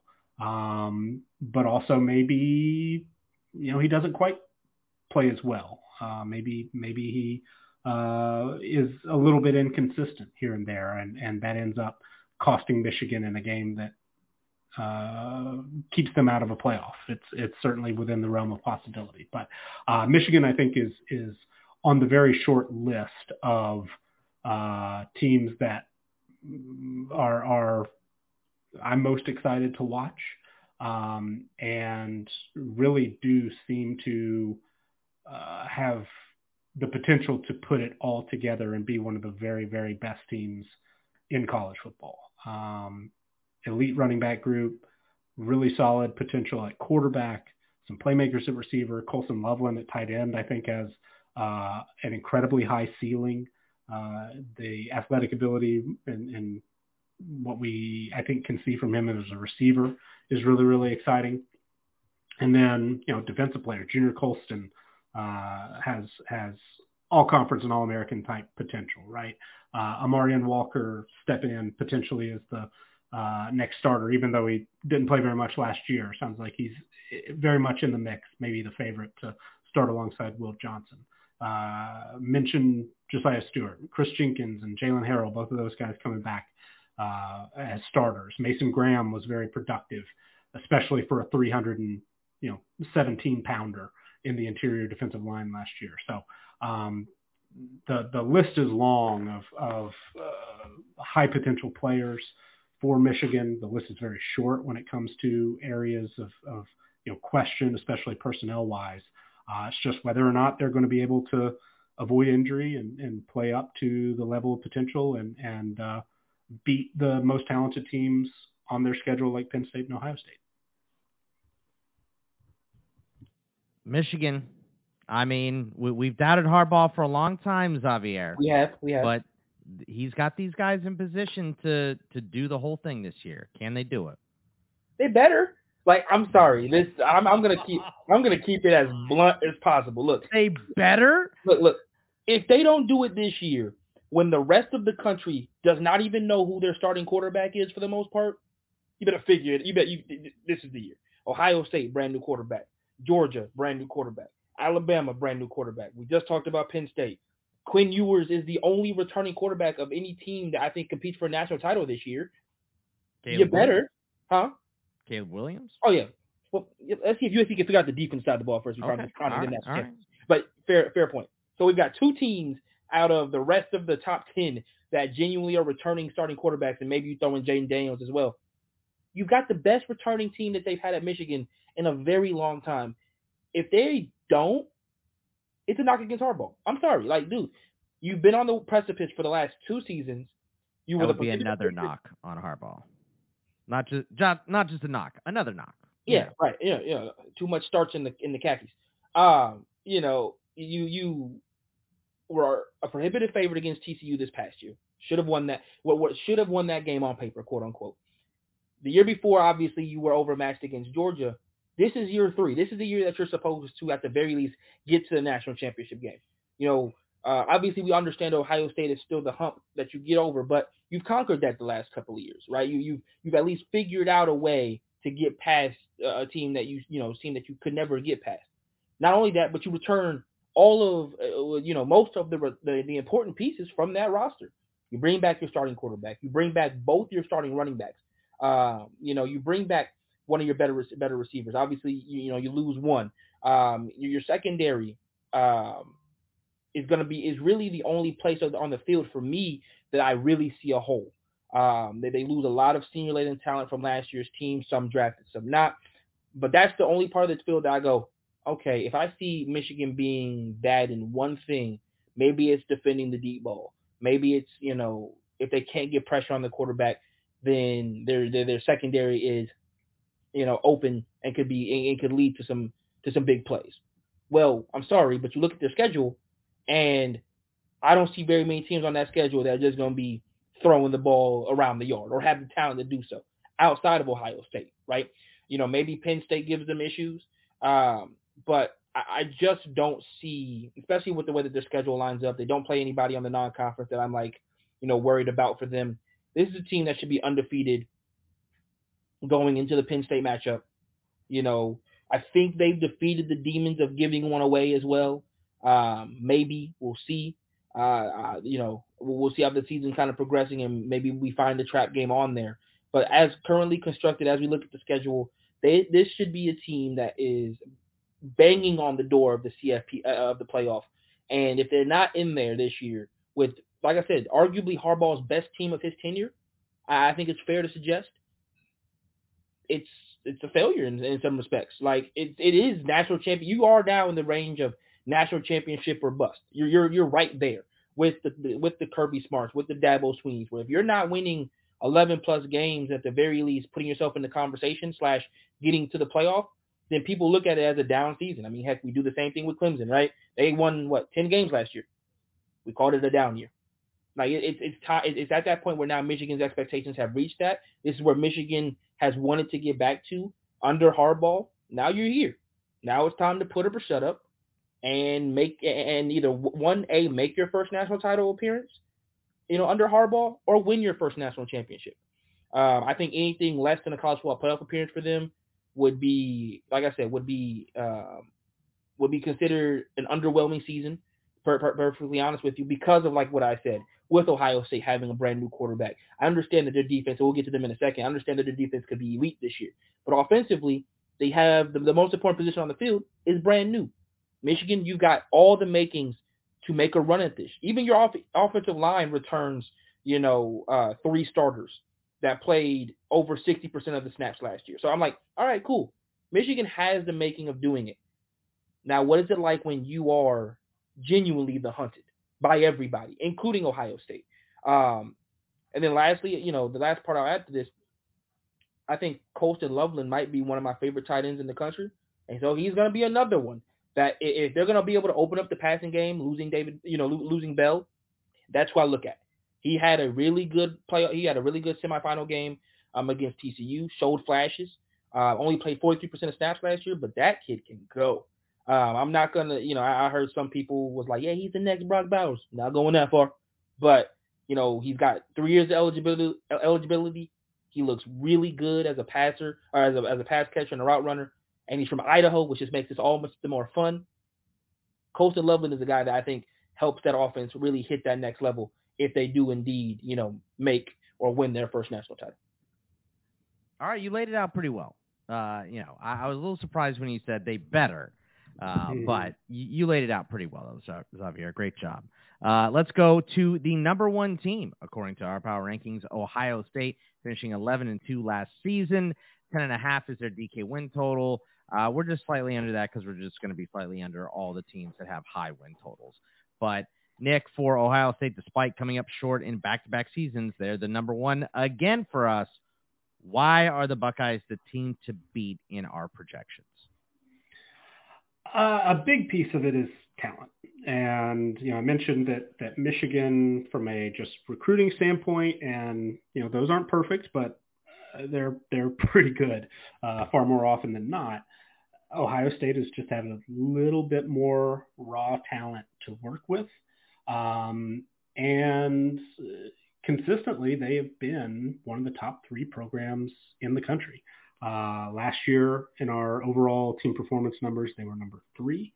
Uh, they have been number three in our three-year weighted average or five-year weighted average. So, um, I mean, you're in the, the conversation with Georgia and Alabama every year.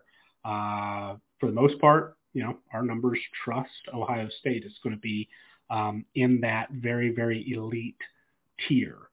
The primary question, the question that, that everybody's got is – uh, what's the quarterback position going to look like? Kyle McCord, I think, is the favorite. Most people would, would say that he's probably the favorite to win that job. I know there are definitely some Devin Brown fans. I know a lot of the uh, talent evaluators at, at Campus to Canton are very, very high uh, on Devin Brown. Think that he could potentially win this job. But uh, regardless, you know, both guys were very, very highly rated coming out of high school um, would expect that either is going to be, you know, I would say it's going to be just fine, regardless of, of which of these guys is, is uh, playing quarterback, because both of them are probably uh, going to be very, very good college quarterbacks. And then the talent around them is as good as it gets, basically. Um, you know, the running back position, TreVeyon Henderson. He disappointed a little bit last year, was banged up a bit, um, but uh, you know was a starter as a true freshman, uh, has NFL potential, five-star talent. Marvin Harrison Jr. is most people would say the best wide receiver in the country. Um, is an All-American caliber guy, probably going to be the number one receiver in the NFL draft next year. Emeka Egbuka is also a uh, All-American caliber receiver, future pro. Julian Fleming was, uh, I believe, the number one wide receiver recruit in the country a few years ago. And then just, you know, the number of five-star receivers on this roster is, is ridiculous. Um, there is so much depth in, in that group, whether you're talking Carnell Tate or Brandon Inniss uh, coming in potentially as uh, true freshmen uh, contributors this year. Um, it's just unbelievable the amount of receiver talent that Ohio State has combined, uh, compiled. Uh, that that you know McCord or, or Brown, they're going to be able to to uh, find plenty of weapons to work with uh, there. And for whatever reason, if if they get a little bit of lackluster quarterback play, hand it off to TreVeyon Henderson, Miyan Williams. Uh, you know, Dallan Hayden had an opportunity to uh, perform last year. Chip Trayanum was a, a, highly, highly rated running back recruit, moved to linebacker, back at running back, uh, and, and, performed well at times when he had to, to step in last season. There's just an embarrassment of riches uh, at the skill positions for Ohio State. And even though the offensive line potentially a little bit of a, a question mark, uh, they do have two all-conference performers in guards, Donovan Jackson and Matthew Jones. Uh, they brought in some uh, you know, transfer talent, both group of five transfers, Vic, uh, Victor Cutler and Josh Simmons were full-time starters at ULM and San Diego State, respectively. But then, uh, you know, Ohio State certainly is is bringing in talented uh, lineman recruits, four-star, five-star guys in bunches every year. So um, I'm, I'm confident that you know this unit uh, that graded out as a top 20 u- unit nationally last year in our performance ratings. Uh, maybe they take a slight step back, but I, I don't think that we're going to see a, a huge drop off in offensive line play. And then, you know, defensively, it took a big step forward last year, um, moving to Jim Knowles as the defensive play caller. Uh, he is number 11 in our DC ratings. Uh, the unit performed quite well, was number 12 nationally in defensive team performance. That was uh, a significant move up from being 30th in 2020, 39th in 2021. Uh, um, and I think with you know the elite talent that they've accumulated on that side of the ball as well, which includes our number one rated front seven in our position strength ratings.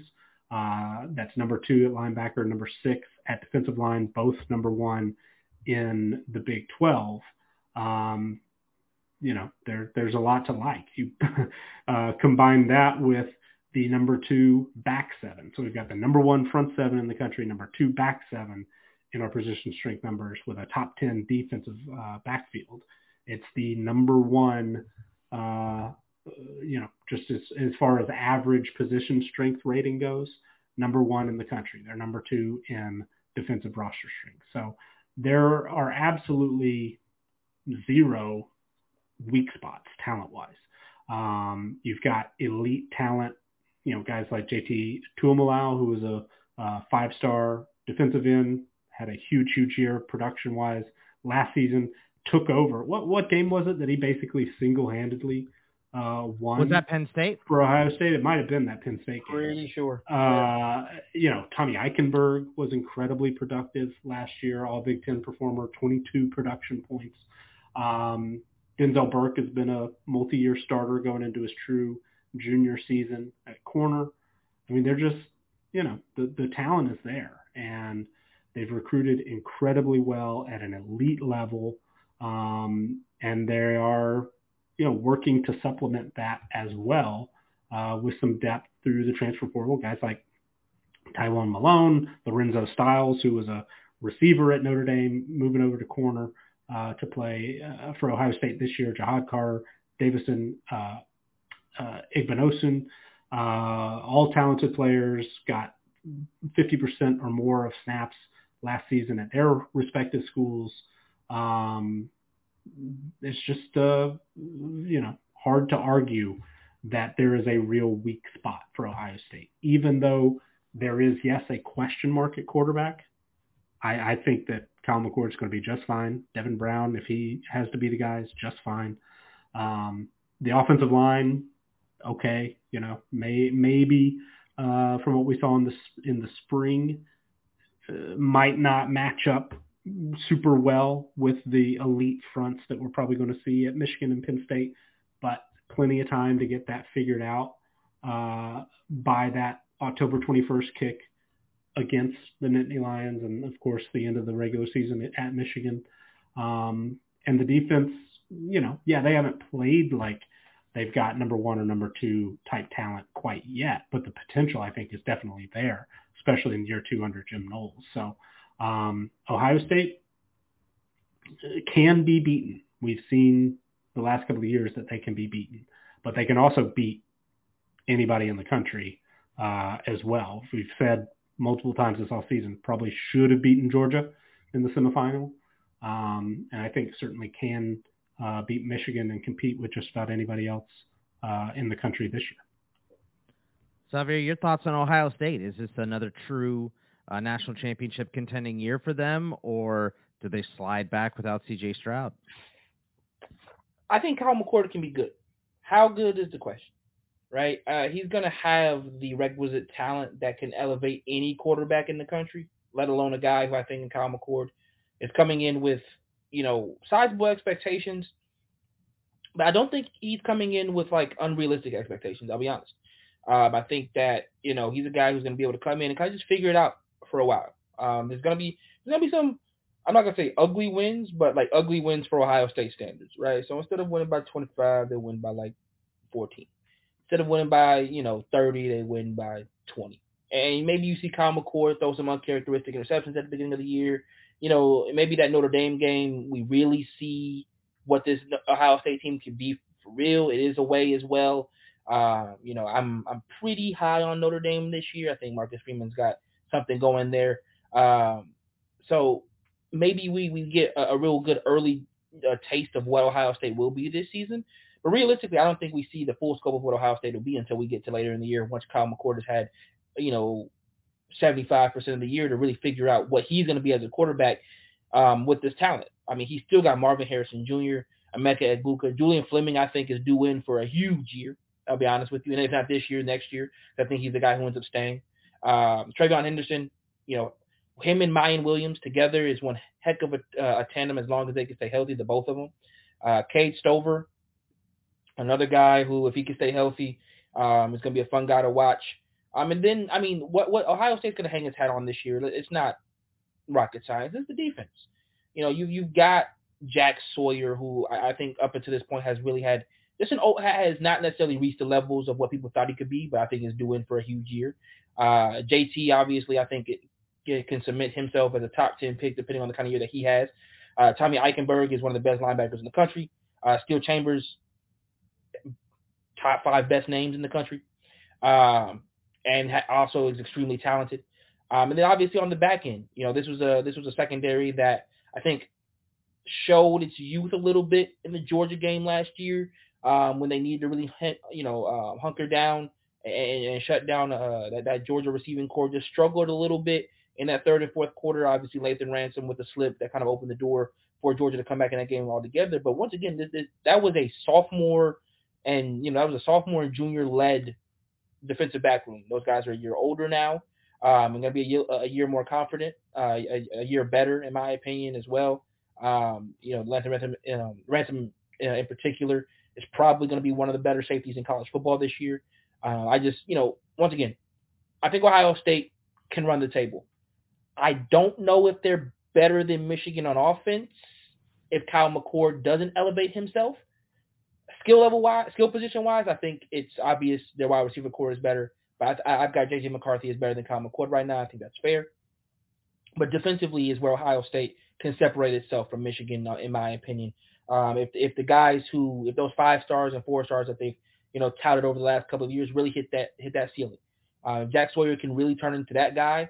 Which he, he you know he was being compared to a young Bosa when he was coming out of high school then you got yourself a, a, a one terrifying defense that's going to just be able to allow a young quarterback to figure himself out. And if they allow him to do that, and they don't, you know, have any trip ups early in the season, like I said against Maryland, or sorry, against Notre Dame in Week Four, uh, Penn State in Week Seven, then this is going to be a team that when we get to the end of the year, like we like it, Michigan undefeated, Ohio State undefeated, winner goes to the Big Ten championship game, and probably goes to the playoffs. And that's how college football should be. That's how it has been recently. so uh, hopefully we can see uh, those two teams play great as we expect them to. But that is it. That is the entirety of the Big Ten preview for 2023. Uh, and uh, coming up next, we are going to our last Power Five conference in the ACC. So uh, last uh, Power Five, then we're going to double up on the G5s to get them done before the season starts because it is rapidly approaching. It is August 6th as we record this. So uh, we're moving fast and furious towards the start of the season, and we are ready for it. Remember, you can follow us all on the Twitter at Bogman Sports, at CFB Winning Edge, at Xavier underscore Triche, T-R-I-C-H-E, and at Campus 2, the number 2, Canton. And we will see you guys next time. Take it easy, everybody.